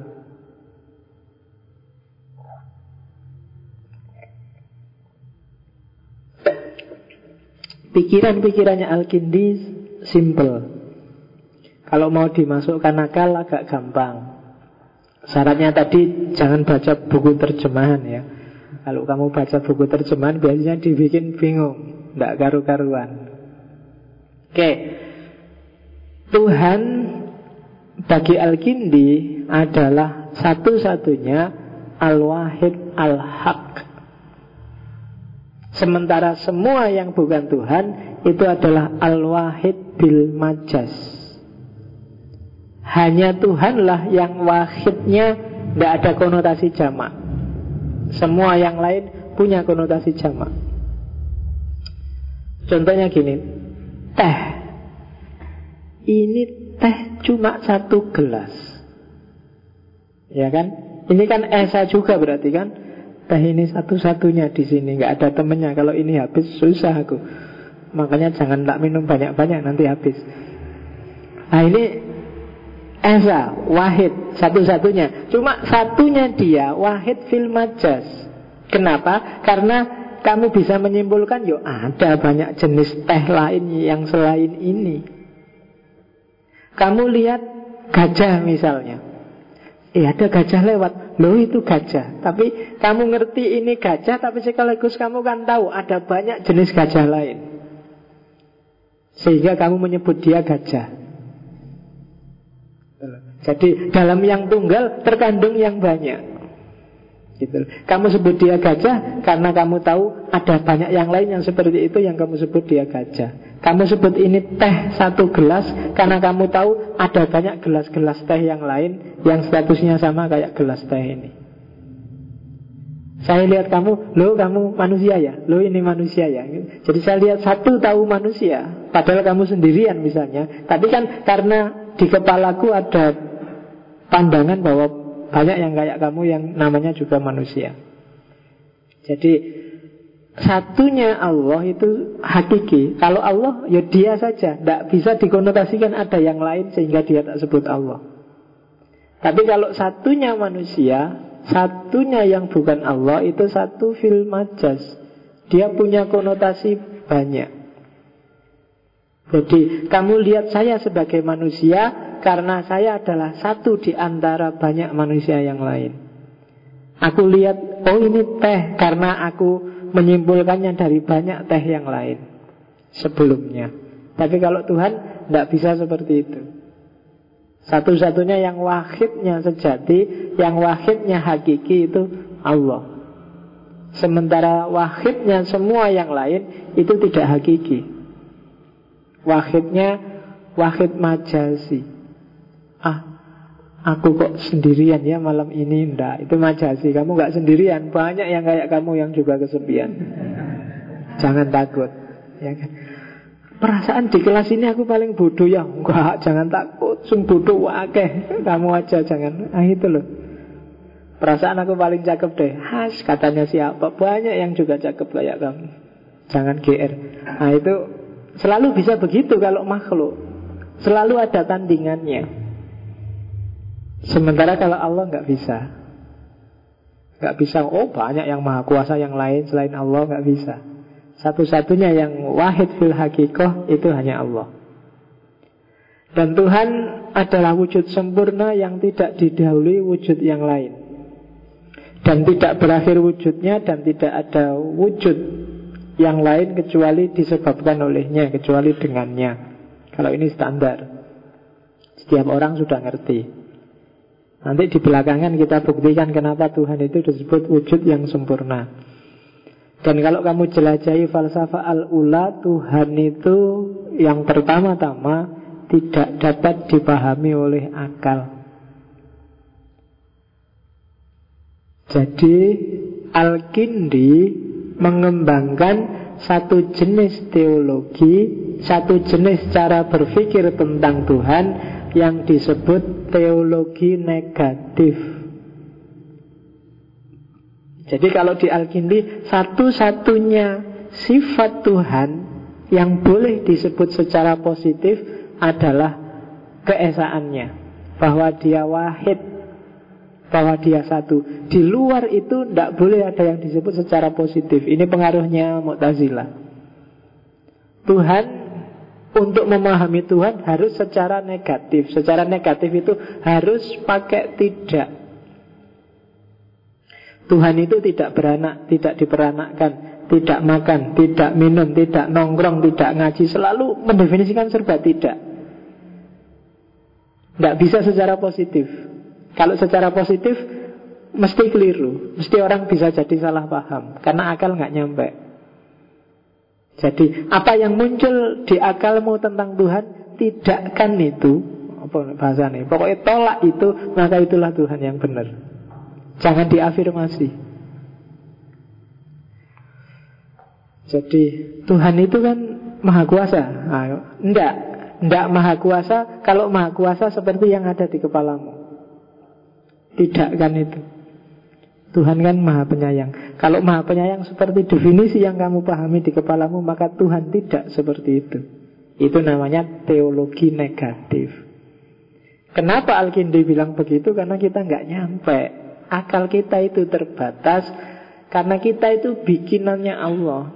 Kita itu robotnya Allah. Robot tidak akan bisa menjangkau yang bikin dia. Sak canggih-canggihnya robot dia pasti dalam kendali yang ngatur dia. Jadi akal tidak akan nyampe. Pikiranmu hanya bisa masuk ke kategori-kategorinya. Tidak bisa masuk ke hakikatnya. Makanya kan Nabi ada yang diriwayatkan pernah bersabda bahwa jangan berpikir tentang zatnya Tuhan. Bukan berarti terus kamu haram mikir. Maksudnya apa? Kalau kamu coba mikir kamu akan capek dan nggak nyampe. Daripada sia-sia, pikir aja tentang ciptaannya. Kalau pakai makhluknya bisa, pakai analogi bisa. Tapi kalau langsung berpikir tentang Tuhan, akal nggak nyampe. Maka satu-satunya cara adalah negasi. Tidak kan itu. Tapi Allah kan sayang padaku. Nah, tidak kan itu. Kalau sayang seperti itu nggak bukannya kayak gitu Allah itu. Allah mungkin jauh melampaui itu sayangnya dibandingkan sayang dalam definisimu. Itu jadi selalu ditidakkan. Itu namanya teologi negatif. Terus Allah itu tidak punya hakikat dalam arti aniyah atau dalam arti mahiyah. Jadi dalam arti substansi maupun dalam arti esensi. Allah tidak ada substansinya, wong dia bukan benda. Kemudian Allah tidak ada mahiyah karena dia juga bukan jenis, bukan jenis. Jadi genus itu kayak gini loh. Apa? Karpet merah, merah kan jenisnya. Nah, itu karena Allah bukan benda dan juga bukan bukan sesuatu yang nempel pada benda, maka dia tidak punya sifat aniyah juga tidak punya mahiyah. Jadi tidak ada esensinya, tidak ada substansinya. Kalau dalam logika ada kan barang itu yang ada substansinya, ada jenisnya saja, nggak ada spesiesnya. Ada spesies saja, nggak ada jenisnya, karena ada yang kayak gitu. Misalnya ada yang tidak ada spesiesnya misalnya. Warna. Warna itu kan ada jenisnya tapi tidak ada spesiesnya. Maka kamu susah mendefinisikan warna. Warna kuning adalah apa ya? Susah kan? Karena dia tidak ada spesiesnya. Oke dan Tuhan tidak ada semuanya. Nggak ada dua-duanya. Mahiyahnya nggak ada aniyahnya juga nggak ada. Substansinya nggak ada esensinya juga nggak ada. Kenapa sampai begini? Ya karena Tuhan memang serba tidak, serba tidak, serba no. Apa pun deskripsimu tentang Allah, jawab saja dengan tidak begitu. Kamu tidak disuruh kalau bagi Al-Kindi untuk merumuskan apa itu Allah. Satu-satunya kalau kamu berhadapan dengan Allah, yang disuruh padamu adalah tunduk dan patuh. Apa maunya Allah? Gak usah capek-capek kamu mikir kayak gimana ya sebenarnya Allah itu tidak penting. Yang penting adalah apa maunya Allah kamu ikuti. Oke, pelan-pelan sekarang kita lihat satu persatu argumennya Al-Kindi. Bukti adanya Tuhan, kalau ini umum, namanya kausalitas. Jadi ini warisannya dari Aristoteles. Kalau Aristoteles itu kan ada empat, empat sebab itu kan ada empat. Ada sebab material, ada sebab formal, ada sebab efisien, ada sebab terakhir. Sebab terakhir itu semacam tujuan. Contohnya gini, kalau sebab material itu misalnya kamu membahas Kenapa ya kok Jakarta itu banjir? Sebab materialnya adalah karena Jakarta dikepung oleh sungai-sungai. Itu sebab material. Terus sebab formal. Sebab formalnya apa? Sebab formalnya adalah karena sungai-sungai yang mengepung Jakarta, yang ngepung Jakarta itu semuanya macet karena sampah. Sebab efisiennya apa? Sebab efisiennya adalah karena air yang harusnya mengalir lancar kemudian meluber ke pemukiman. Maka jadilah Jakarta banjir. Itu jadi diawali dari sebab material, terus sebab formal, terus sebab efisien, dan terakhir sebab final, sebab terakhir. Ini yang agak unik. Kalau di Aristoteles sebab terakhir itu kayak gini loh. Kenapa Jakarta banjir? Itu adalah pelajaran buat orang Jakarta agar menjaga kebersihan.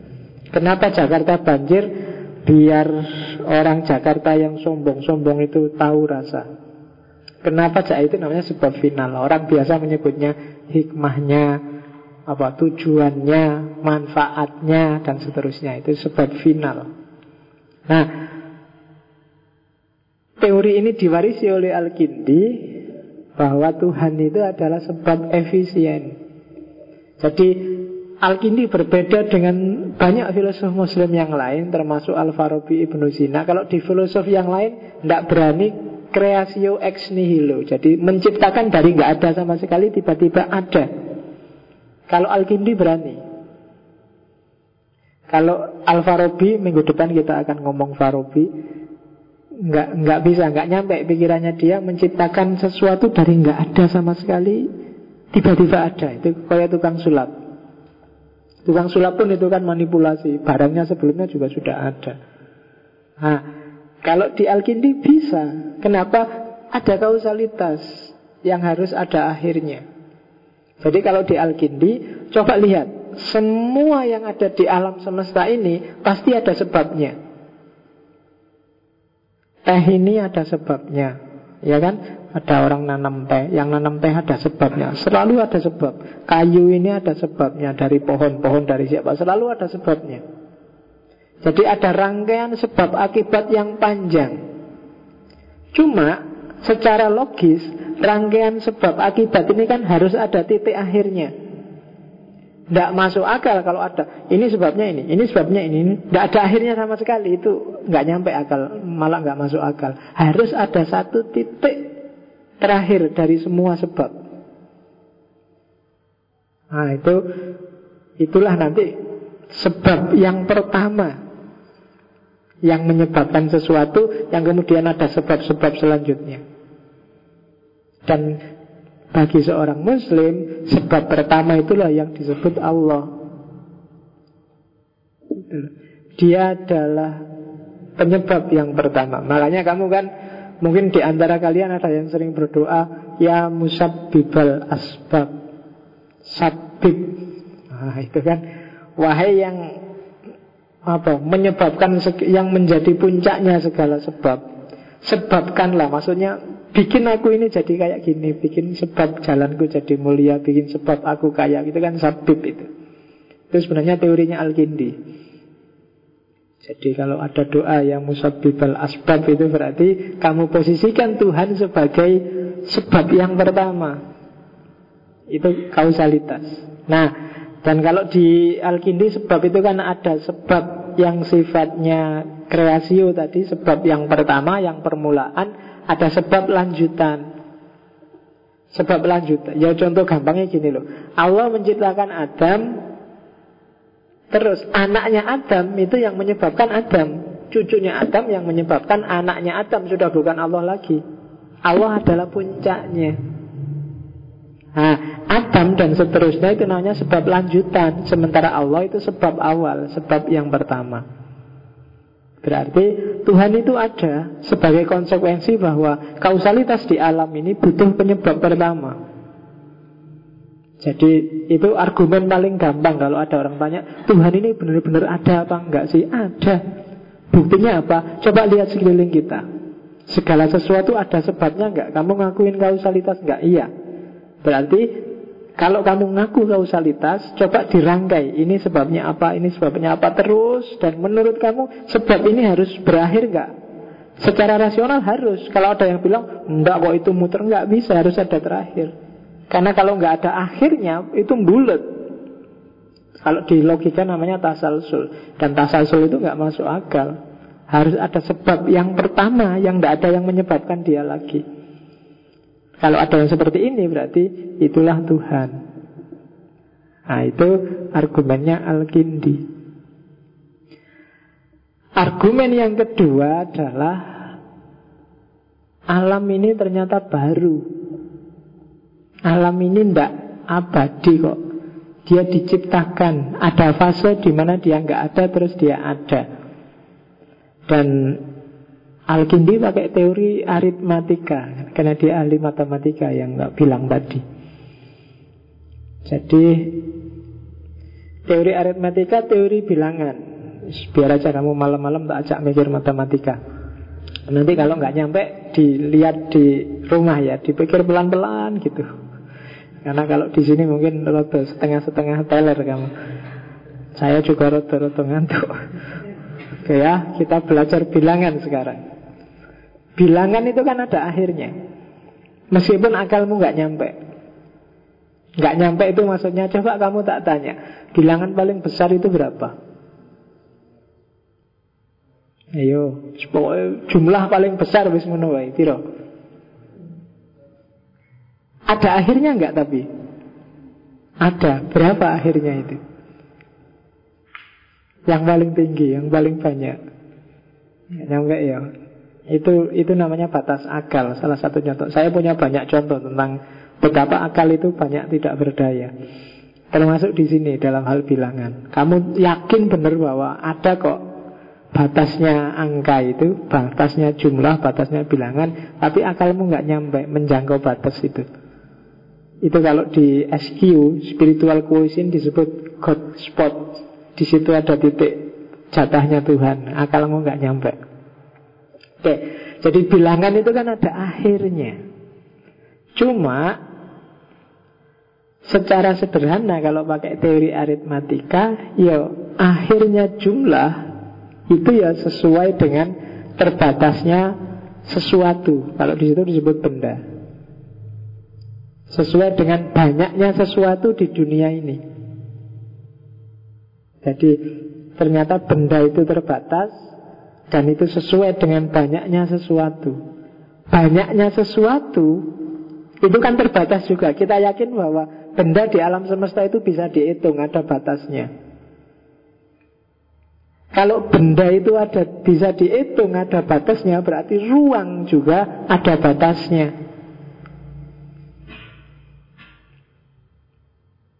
Ya kan? Kalau ruang ada batasnya, berarti gerak juga ada batasnya. Tuh. Kalau gerak ada batasnya, berarti waktu juga ada batasnya. Karena yang namanya waktu itu kan geraknya alam semesta ini. Dua hari, tiga hari, tanggal satu, tanggal dua, itu kan gerakannya alam semesta ini. Jadi bilangan itu ada batasnya Kalau jumlah itu ada batasnya Berarti sesuatu atau benda itu pasti ada batasnya. Kalau benda ada batasnya berarti ruang juga pasti ada batasnya. Karena tidak ada benda tanpa ada ruang. Kalau ruang ada batasnya berarti gerak juga ada batasnya. Karena yang namanya gerak itu kan benda yang beredar dalam ruang. Kalau ruang ada kalau gerak ada batasnya berarti waktu juga ada batasnya. Kalau waktu juga ada batasnya Berarti alam ini sebenarnya tidak kodim. Dia diciptakan, dia baru. Gitu. Kodim itu kan tidak berwaktu. Atau seandainya ada waktu Waktunya nggak ada batasnya Ternyata waktunya ada batasnya. Dari semua batas-batas-batas ini tadi Ternyata membuktikan bahwa Mungkin alam ini memang baru ciptaan Dia tidak kodim. Nah itu bukti kedua bahwa Tuhan itu ada. Oke Bukti yang ketiga adalah kerapian alam. Tidak mungkin alam semesta yang seperti ini kok kebetulan. Loh itu kan kalau fisika kan Big Bang Pak. Lah iya seandainya memang Big Bang Yang ngatur Big Bang itu Sejauh mana dia kemudian hancur Sejauh mana kemudian dia rapi Sejauh mana sehingga bumi serapi ini Itu pasti tidak kebetulan. Pasti ada yang ngatur Matahari itu mungkin kalau lebih dekat 10 cm aja. Mungkin bumi sudah tidak bisa ada kehidupan panas. Atau lebih jauh 10 cm Mungkin di sini beku semua. Pas Alam ini rapi. Ditata sedemikian rupa Sehingga begitu manusia datang Dinosaurus punah Itu kan ada yang ngatur oh, Itu kan kebetulan Pak meteor Iyalah tapi kan nggak sekedar kebetulan Kok ya bisa habis sehabis itu Kok nggak ada sisanya dikit-dikit Yang disisain cuma binatang kecil-kecil Bangsane ikan-ikan purba yang masih ada. Tapi yang besar-besar kelas tirek apa kelas anu kok tidak ada. Kalau ada betapa sengsaranya manusia, pasti itu ada yang ngatur. Tidak mungkin cuma kebetulan. Dan itu kamu bisa nyari seribu satu contoh yang menunjukkan bahwa tidak mungkin ini kebetulan. Pasti ada yang ngatur. Berarti jangan takut Tuhan itu ada. Jangan khawatir. Jadi nggak sia-sia kamu sholat, nggak sia-sia kamu puasa karena Tuhan itu ada. Saya punya dulu saya punya teman dosen bukan dari UIN tapi yang lama dia nggak sholat. Kemudian dia sholat. Waktu tak tanya, lu kok sampean sekarang sholat? Sudah tobat ya? Tobat sih enggak, cuma khawatir jangan-jangan Tuhan memang benar-benar ada.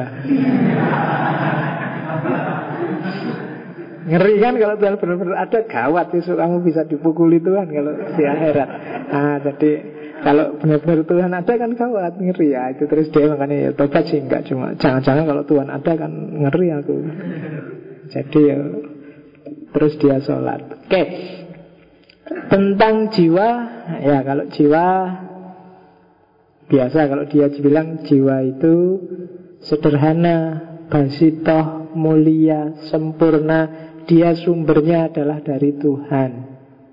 Analoginya seperti cahaya yang sumbernya dari matahari. Jiwa itu sifatnya murni. Kalau kamu kasih kesempatan, dia bisa mengendalikan nafsu, bisa mengendalikan hasrat-hasrat duniawi yang merusak. Hanya saja manusia jarang ngasih kesempatan rohnya yang pancaran dari Tuhan itu untuk ngatur. Biasanya yang banyak ngatur kamu itu nafsu, hasrat, keinginan-keinginan duniawi. Sebenarnya dia bisa ngatur jiwa. Jiwa itu kekal karena memang sumbernya adalah substansi Tuhan. Pada akhirnya jiwa pasti bersatu dengan Tuhan. Jiwamu itu sebenarnya hari ini kalau katanya Al-Kindi tersiksa. Dia mendapatkan kesenangan yang tidak maksimal, dia juga mendapatkan pengetahuan yang tidak maksimal, dia juga mendapatkan apa? Segalanya serba tidak maksimal. Banyak sekali yang membatasi dia. Nanti dia akan ketemu puncak kalau sudah meninggal dan bersatu dengan Tuhan. Di al, kalau bahasanya Al-Kindi namanya bersatu dengan alamul haq atau alamul akal. Berarti sebenarnya Jiwamu hari ini sedang terpenjara oleh tubuhmu, terpenjara oleh nafsumu, terpenjara oleh hasrat duniawimu. Dia sedih luar biasa karena tidak bisa maksimal. Ingin ketemu Tuhan cuma kamu menghalang-halangi tiap hari. Jadi tidak bisa ketemu Tuhan tiap hari. Ketemunya cuma mikir uang, mikir pacar, mikir kuliah, mikir pulsa, mikir Facebook. Jadi jiwamu itu merana luar biasa kalau pakai teorinya Al-Gindi. Karena dia ingin selalu dekat sama Tuhan. Dan kalau jiwamu tidak terlatih dekat sama Tuhan Kalau di Al-Kindi Nanti kalau kamu meninggal Ada jiwa-jiwa yang kalau bahasanya Di film-film kan tersesat. Dia bingung kemudian Ke mana harus berjalan ketemu Tuhan? Ya meskipun nanti kalau baca di Al-Kindi kemudian di titik ini itu Al-Kindi terus bingung ke mana ya jiwa itu kalau tidak ketemu Tuhan? Jiwa-jiwa yang gelap yang tidak terlatih untuk mendekat dengan Tuhan di sini mulai dia agak dalam tanda petik berimajinasi. Oh mungkin jiwa itu mampir-mampir dulu ke planet-planet, mampir ke anu. Nah, ini ini sudah imajinatif. Jadi jiwa yang tidak langsung ketemu sama Tuhan itu dia gentayangan ke mana-mana sampai dia ketemu dengan kesempurnaan dirinya sampai menemukan jalan untuk bersatu sama Tuhan. Jadi kalau di Al-Kindi bukan gentayangan di rumah-rumah tua apa dia no, tapi yo kalau dia wow, sampai di planet Mars, Merkurius menurut dia. Jadi kelihatan. Itu nanti diadopsi oleh film-film hari ini kan kalau ada orang meninggal lihatlah bintang di atas. Satu bintang itu berarti itu sebenarnya inspirasinya dari sini mesti kan. Kayak ini nanti diadopsi juga oleh Ibnu Sina dan Al-Farabi.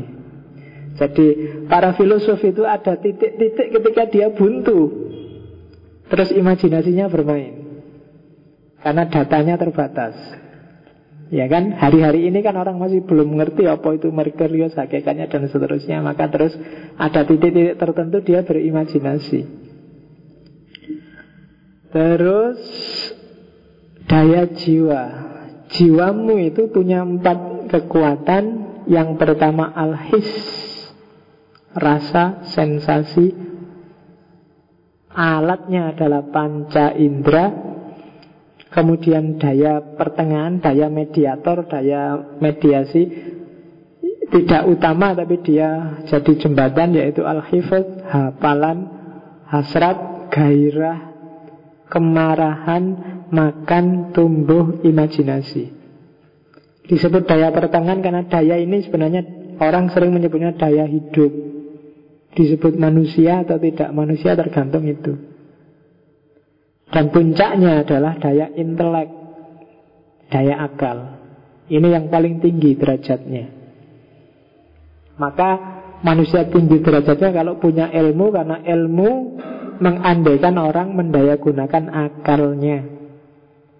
Orang boleh kok pakai daya hifat, orang boleh memanjakan hasrat atau gairah, orang boleh marah, Orang bahkan harus makan dan tumbuh Orang boleh berimajinasi Tapi semua harus dalam kontrol akal Yang tertinggi. Karena itu bekal paling tinggi Yang diberikan oleh Allah pada manusia. Tak perlu tak jelasin satu-satu Kamu pasti sudah paham Karena ini agak sederhana. Nah ini yang agak rumit.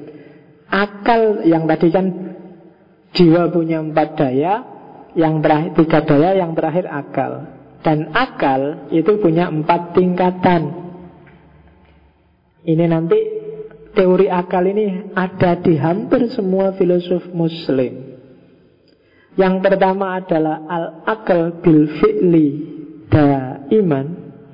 Yang kedua adalah al-akal bil kuwah. Yang ketiga al-akal bil malakah. Dan yang keempat al-akal al-zahir. Tiga-tiganya bisa kamu pahami sederhana Yang harus dipahami agak panjang yang pertama Jadi Al-akal bil fi'li iman. Jadi ini akal tapi bukan akal mulu ya Ini kalau di Al-Farabi besok namanya akal mustafad Jadi ada semacam daya intelek puncak di luar akalmu ini kalau di Plato itu semacam ada di dunia idea. Daya inilah yang memancar ke dalam otaknya manusia yang bikin kamu bisa mikir. Kayak apa ya? Kayak misalnya listrik yang ada di masjid ini puncaknya kan adalah mana meterannya ada meteran yang di luar itu itulah al akal bil fi'li daiman. Dia harus hidup terus dan dia memancarkan dayanya ke lampu-lampu kecil-kecil yang ada di masjid ini. Dan lampu kecil-kecil ini akalmu. Jadi ada akal puncak yang ini sumbernya langsung dari Allah. Isinya dia selalu aktif untuk menyinari akalnya manusia jadi isinya pengetahuan-pengetahuan ideal, isinya rasionalitas-rasionalitas puncak. Kalau di Al-Farabi besok di emanasi ini disebut akal ke-10. Limpahan-limpahannya Tuhan sampai terakhir akal 10 yang akal ini nanti memancar ke akal-akalnya manusia. Sehingga dalam diri lampu kecil-kecil itu ada daya listriknya. Maka kamu harus berusaha terus untuk mengakses Al-aklu bil fi'li iman ini. Akal mustafat ini harus kamu akses terus Biar akalmu hidup. Biar dapat pengetahuan yang bermanfaat. Kalau yang kedua namanya akal potensial. Jadi Tadi kan ini ada transmisinya Sumbernya di sana. Tapi untuk bisa menangkap sinyal Dalam dirimu kan harus ada potensi Untuk bisa hidup. Itu namanya Al-aklu bil Potensi akal. Potensi untuk menangkap pengetahuan. Potensi untuk menangkap dari sumber yang puncak tadi. Itu namanya al-akal bil Masih potensi.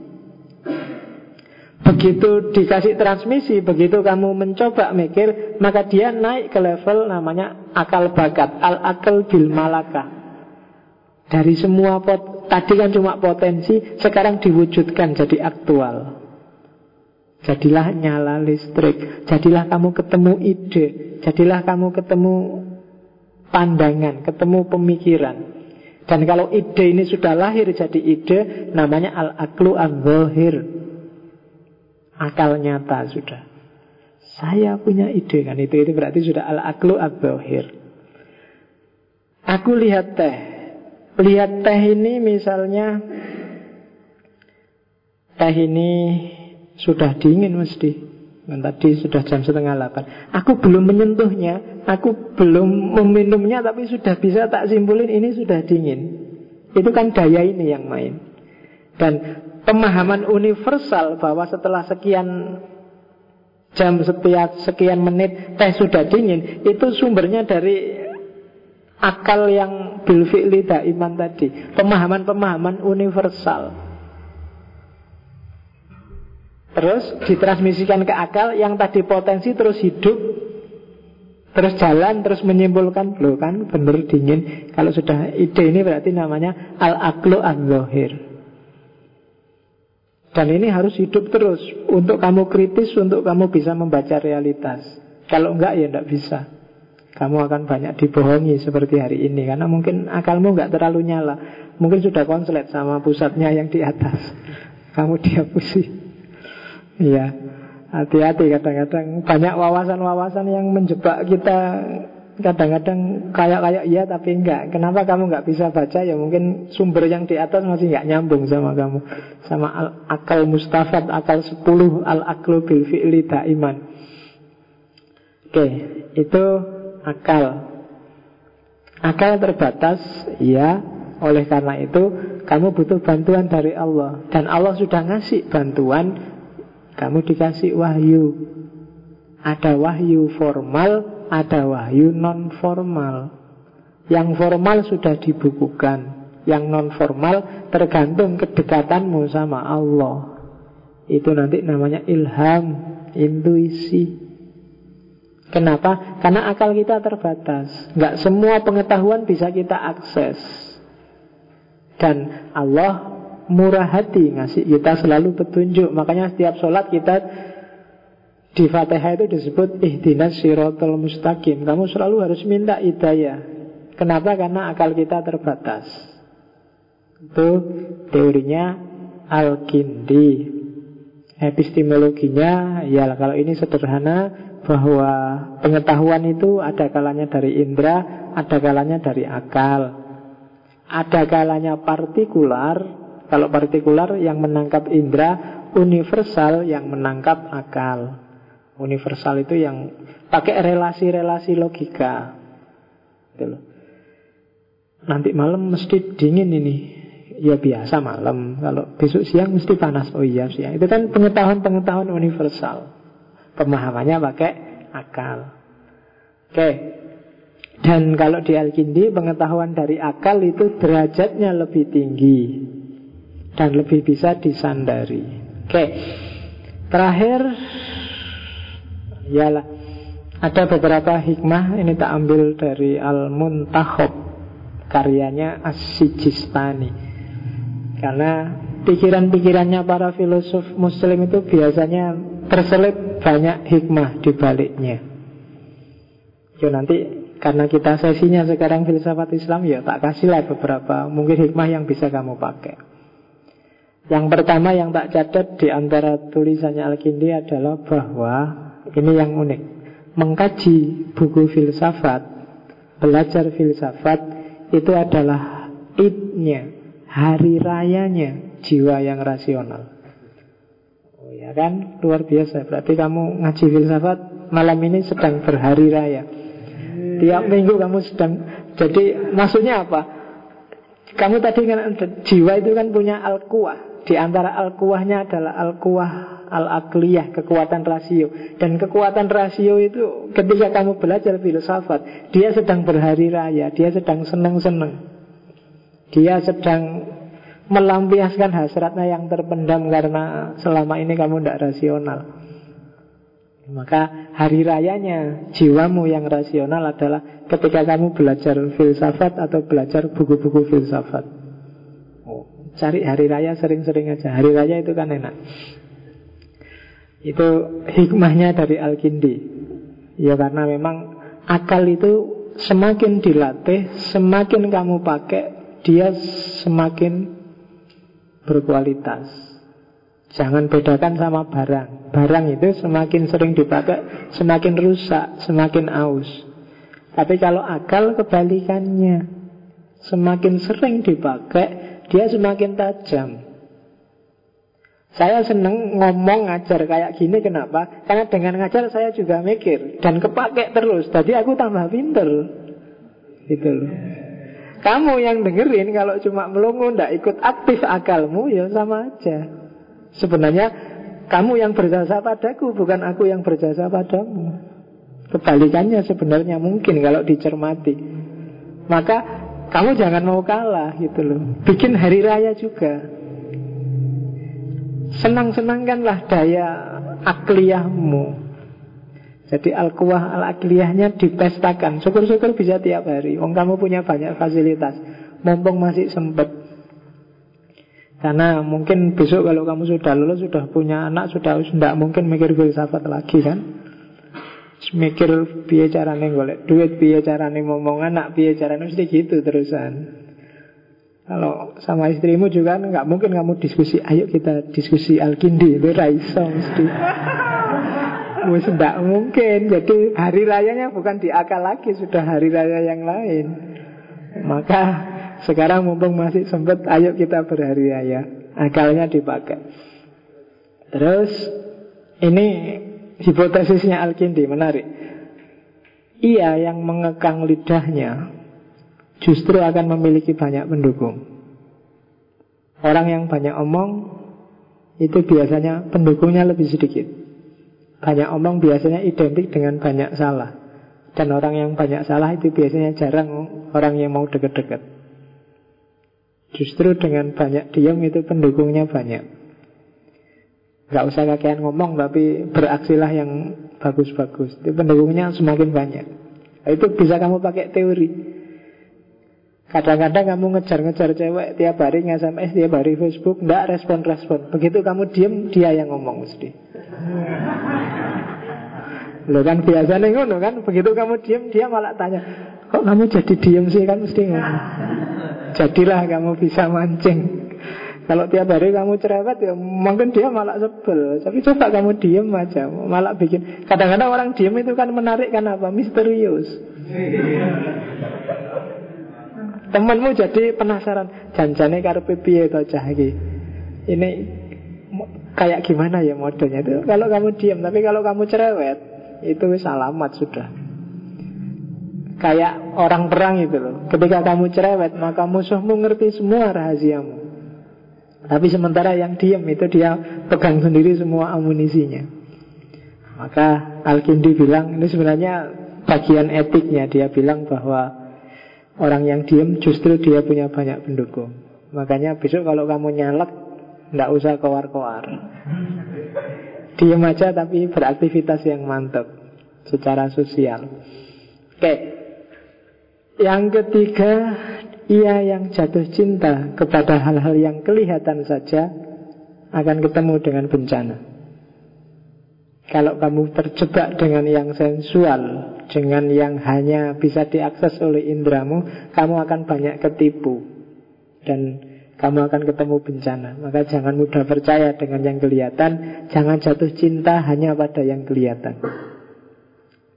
Baik pada fisik, baik pada ya pokoknya yang kelihatan aja. Kalau kamu terjebak di yang kelihatan bisa gawat. Kamu nyari pasangan yang cakepnya saja fisik itu insya Allah tidak akan lama. Karena cakep itu tidak lama Kalau jelek awet Loh iya kan kalau jelek kan awet. Kalau cakep itu tidak lama Paling sudah tua itu wis jelek sudah. Kalau jelek kan mudanya jelek Tua tambah mantep. Terus yang ketiga Ia yang menghindar dari dunia Tidak akan bisa ditundukkan oleh dunia. Kebalikannya, dia yang mendambakan dunia, maka dia akan dibuat lebih oleh dunia. Itu nggak perlu tak jelasin, ini agak dalam. Kamu mikir sendiri. Syukur-syukur bisa menjalankan. Karena kamu tak suruh mengejar dunia pun ya akan berat. Oke, kayak Ma'ruf Al-Karhi itu loh. Kalau dia sedang stres dia bilang ya dunia huri hoiri lakot tolak tuka salah satan Ma'ruf al-Qurhi Wahai dunia Godalah orang selain aku Daripada kamu capek-capek goda aku. Kenapa? Karena aku sudah mentalakmu tiga. Oh, Itu kan bagus kan kalau kamu bisa bilang Kayak gitu. Terserahlah kamu. Dunia yang jenis apa pun Jangan capek-capek goda aku. Godaan yang lain aja Kamu sudah tak talak tiga kok. Nggak mungkin tak terima. Itu kalau makommu nyampe. Kalau nggak nyampe ya sudah Pelan-pelan aja ya. Yang penting iyalah kamu masih butuh dunia Cuma jangan jatuh cinta pada dunia. Jadikan dunia kendaraan saja Yang kalau sewaktu-waktu kamu tinggal juga tidak eman. Jadi bukan tujuan. Dunia jadikan aja wasilah Bukan goya Kalau dunia jadi goya Kamu akan ketemu bencana besok. Entah dalam wujud apa. Maka hati-hati. Yang ke selanjutnya Ia yang selalu bersyukur Maka musim seminya Tidak akan bertemu musim gugur oh, Itu kan indah kata-katanya kalau kamu selalu bersyukur, selalu mensyukuri, menerima ridho dengan apa pun kondisi yang terjadi padamu, maka tidak ada susah dalam hidupmu. Selalu musim semi. Ya kan? Wis, dalam itu kamu kejar sendiri aja, indah. Terus kebalikannya, ia yang selalu merasa kurang, yang selalu menuntut, maka kehinaannya akan selalu bertambah. Jadi kebalikannya kan dia merasa selalu nuntut orang lain, selalu minta, selalu kurang, selalu marah-marah karena orang nggak memenuhi harapannya, maka sebenarnya dia sedang menambah kehinaannya sendiri. Hati-hati bagi tukang demo. Kalau demo kan kamu selalu nuntut. Ya ndak apa-apa. Jangan nuntut tapi unjuk rasa. Kalau nuntut itu kan minta-minta Jangan minta-minta Apalagi ke dunia Satu-satunya yang boleh kamu minta itu Tuhan Tapi pada Tuhan pun jangan terlalu minta-minta Karena sebenarnya kamu dituntut untuk bersyukur Ya kan? La in sakartum, la asidanakum Kan gitu Kalau kamu bersyukur, kamu akan ditambah Kalau kamu punya motor satu, bersyukur motornya jadi dua Kalau punya Iya, kalau punya pacar satu bersyukurlah. Jadi kalau kamu punya pacar coba kamu tanya, kamu bersyukur nggak punya pacar aku? Nah, kalau dia bilang, oh iya aku bersyukur, berarti mau nyari lagi sebenarnya. Karena barang siapa bersyukur akan ditambah. Oke, ia yang disetir oleh ketamaan akan selalu dikejar-kejar oleh keinginan. Kalau kamu tamak, kalau kamu pingin ini, pingin itu, maka hidupmu tidak tenang karena kamu akan dikejar-kejar oleh keinginanmu sendiri. Kamu gelisah oleh keinginanmu sendiri. Terus, ia yang ditaklukkan oleh rasa marah, maka penyesalannya akan menimpa dirinya. Makanya banyak hadis Nabi yang bilang, kalau kamu sedang marah, redakanlah. Kalau kamu sedang berdiri, duduklah. Kalau kamu sedang duduk, berbaringlah. Ucapkan sesuatu, lakukan sesuatu kalau marahnya sudah hilang. Boleh kamu marah, tapi hati-hati jangan disetir oleh rasa marahmu. Karena kalau marah yang nyetir, biasanya kamu jadi nggak adil, kamu jadi zalim, bahkan merusak dirimu sendiri. Kalau kamu ngomong sesuatu atau melakukan sesuatu dalam kondisi marah, maka penyesalan akhirnya yang menimpa dirimu. Dan yang terakhir, Kesombongan itu baunya lebih busuk dibandingkan bangkai. Maka tidak banyak orang yang kerasan dekat dengan orang yang sombong. Hati-hati kalau ada sedikit pun keangkuhan, sedikit pun kamu merasa tinggi, merasa besar. Tidak akan ada orang yang dekat padamu. Bahkan Allah pun benci padamu. Baunya surga aja nggak dikasih ke kamu. Itu bagi orang-orang sombong. Iblis dari malaikat paling tinggi dijatuhkan dari jadi makhluk paling rendah karena sombong. Maka katanya Al-Kindi kesombongan itu baunya lebih busuk dibandingkan bangkai. Oke, itu hikmah dari beberapa pemikirannya Al-Kindi, mulai yang filosofis sampai terakhir yang etis. Ada yang ditanyakan? Wah, banyak. Yuk, dari satu, dua, tiga. Ya. Waalaikumsalam.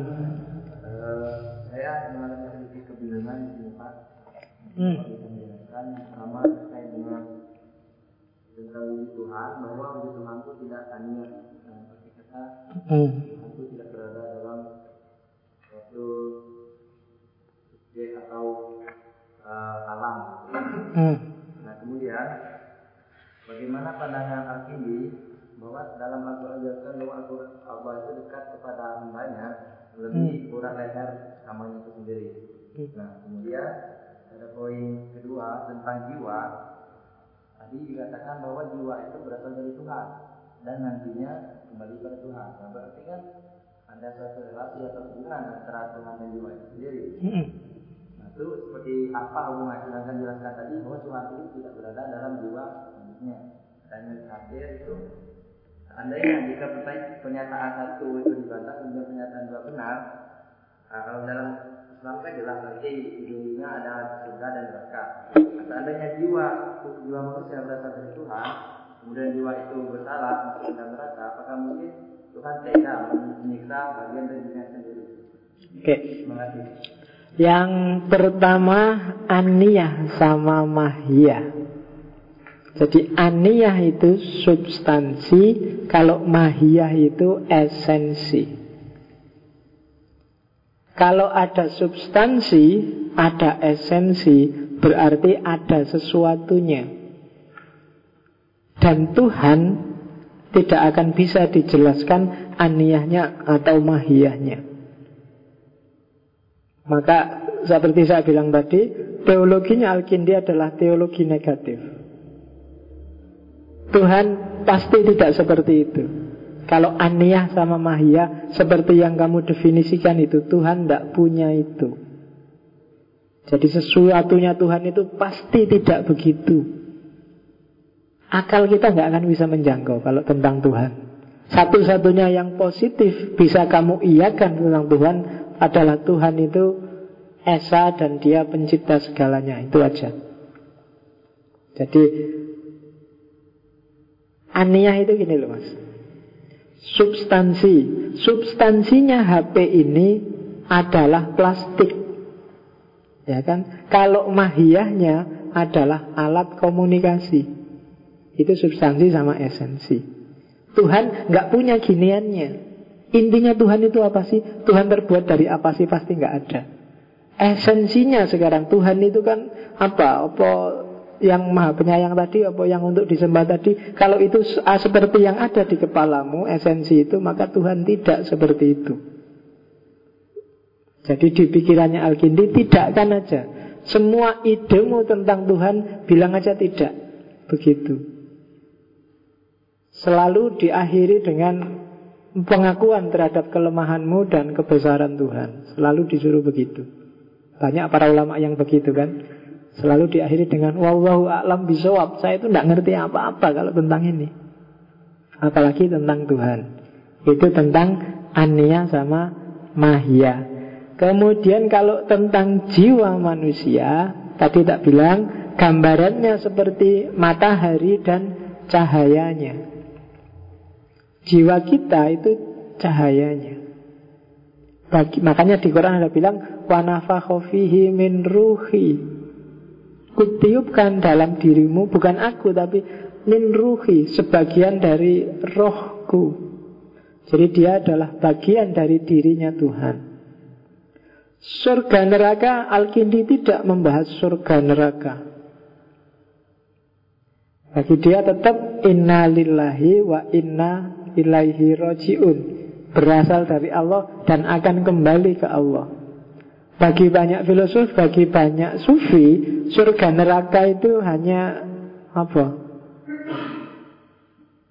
Bukan terminal akhir dan dia bukan tujuan. Dia cuma rayuan bagi orang untuk membereskan jiwanya sehingga dia bisa mendekat ke Allah. Jadi jiwa itu asalnya dari Allah dan pasti nanti kembali ke Allah. Wa ana akrobu ilaihi min hablil warid yaitu kan arti majas. Hablil warid itu kan di sini. Di tulang leher.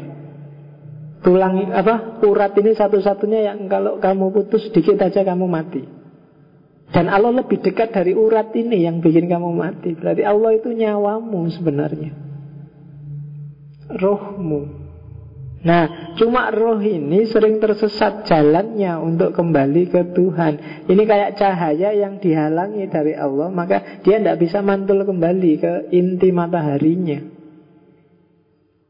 Sehingga dia tersesat entah ke mana Cuma tersesatnya ke mana Apa ke neraka, apa ke mana Itu tadi yang tak bilang Al-Kindi agak susah menjelaskan Terus terjebak dengan imajinasi Sehingga oh mungkin dia mengembara di Mars Mengembara di Merkurius dan seterusnya.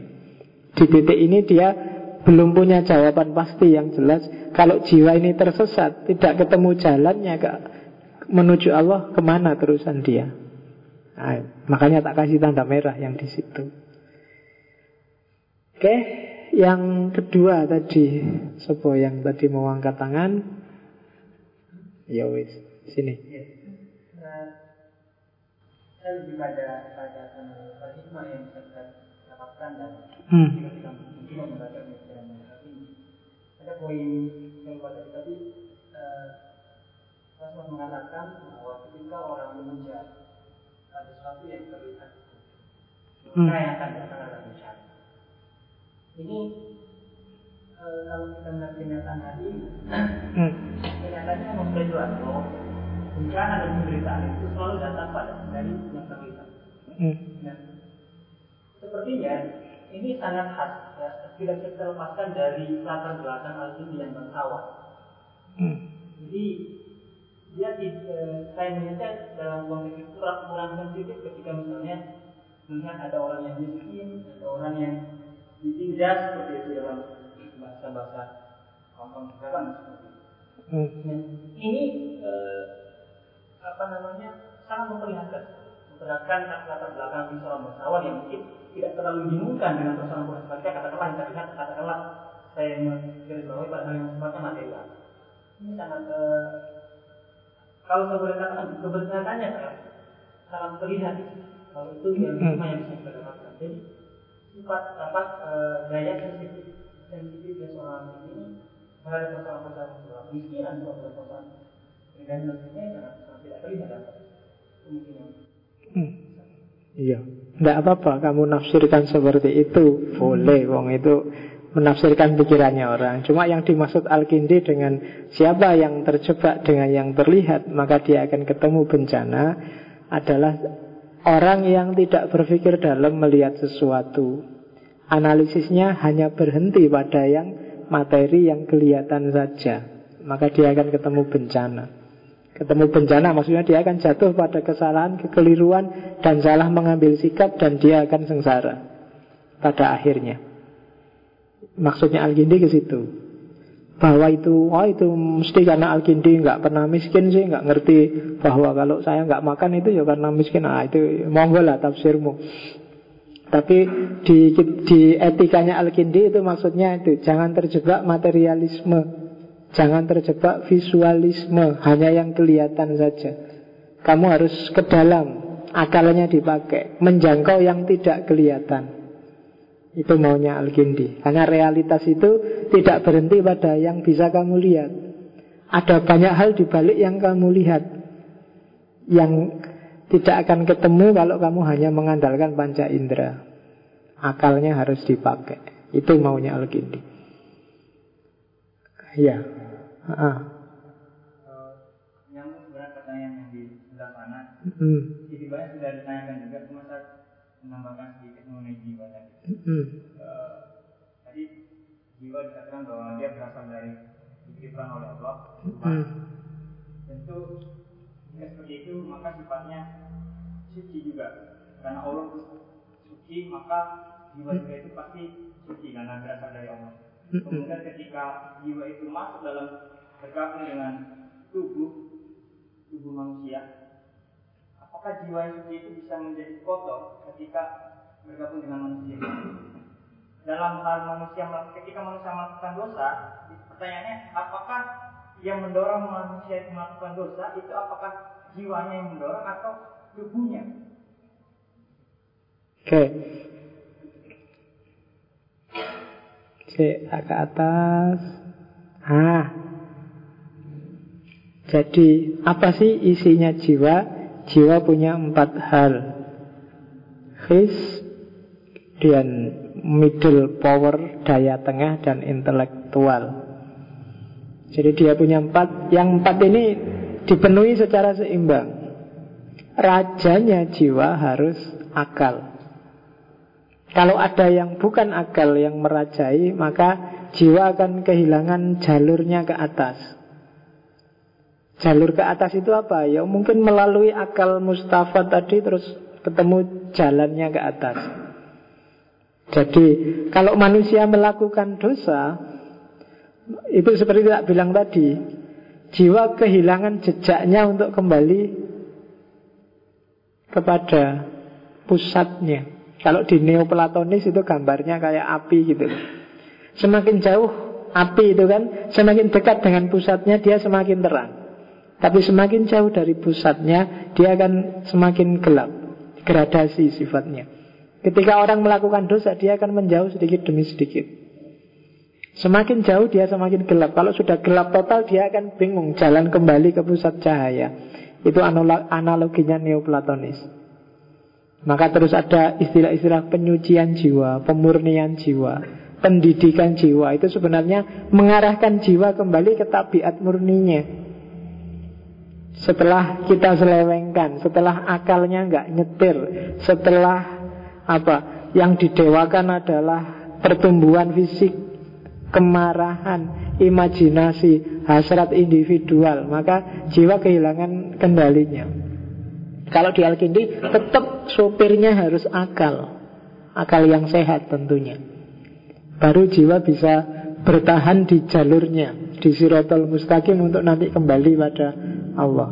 Sehingga kan ada ayat itu yang ayat ayat Tuhan nafsul mutmainnah irji'i. Yang disuruh kembali yang mutmainnah, yang yang tidak goyang, yang tidak keluar jalur. Yang sudah tenang. Untuk bisa tenang, rajanya harus akal. Jadi jiwa harus sehat terus dikendalikan oleh akal. Jadi itu sebenarnya yang khas dari Al-Kindi. Jadi rajanya bukan wahyu, tapi akal. Itu pengaruhnya Mu'tazilah. Ya apa wahyunya nggak dipakai? Ya wahyunya tetap dipakai. Jadi akal itu sopirnya, manual yang dipedomani sopir itu wahyu. Jadi maunya Al-Kindi ke sana. Tentang jiwa sebenarnya ada beberapa kontradiksi di Al-Kindi Tapi nanti akan disempurnakan di Al-Farabi. Cuma keberatan Al-Farabi pada Al-Kindi adalah yang tadi Kreasio ex nihilo. Tem, Sebenarnya pikiran-pikirannya Al-Kindi di beberapa tempat ada loncatan-loncatan Ada kontradiksi-kontradiksi. Bukan karena dia sengaja Cuma karena misi besarnya dia adalah ingin menunjukkan bahwa filsafat itu tidak bertentangan dengan agama, tidak bertentangan dengan Islam, tidak bertentangan dengan Al-Quran.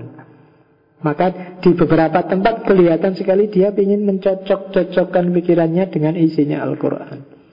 Dan ini yang agak turun, semangat ini agak beda ketika nanti masuk ke Al-Farabi. Dan kita akan ketemu Al-Farabi minggu depan. Insya Allah dengan guru kedua Al-Farabi yang nulis macam-macam mulai dari isu-isu Tuhan, manusia sampai politik yang melahirkan madhab khusus yang disebut Farobisme. Kalau ada yang tertarik, saya punya buku judulnya Farobiskul, aliran Farobi. Itu karena dia punya ide-ide yang jauh lebih dahsyat dari ide-ide yang dipaparkan oleh Al-Kindi. Nanti peripatetik memuncak pada Ibnu Sina. Setelah Ibnu Sina, ada bagusnya kita tengok sebentar filosof Sunni besar Ghazali yang berakhir di tahafud dalam hubungannya dengan filsafat. Setelah itu kita harus melanjutkan ke Ibn Rus. Ibn Rus akan jadi puncaknya filsafat peripatetik. Setelah itu kita lihat situasi, mungkin biar nggak jenuh di Islam, kita akan kembali sebentar ke Barat. Kita lihat dunia kontemporer. Ada apa di Barat kontemporer? Kalau di Barat nggak usah lama-lama juga. Kalau sudah agak jenuh, kita akan kembali ke Islam lagi, masuk ke tradisi filsafat Islam Persia di timur. Suhrawardi, Mula Sadra, dan kawan-kawan. Dan untuk selanjutnya kita lihat besok. Oke ya, saya akhiri sampai di sini. Wallahul muwafiq Wallahu a'lam bisawab Wassalamualaikum warahmatullahi wabarakatuh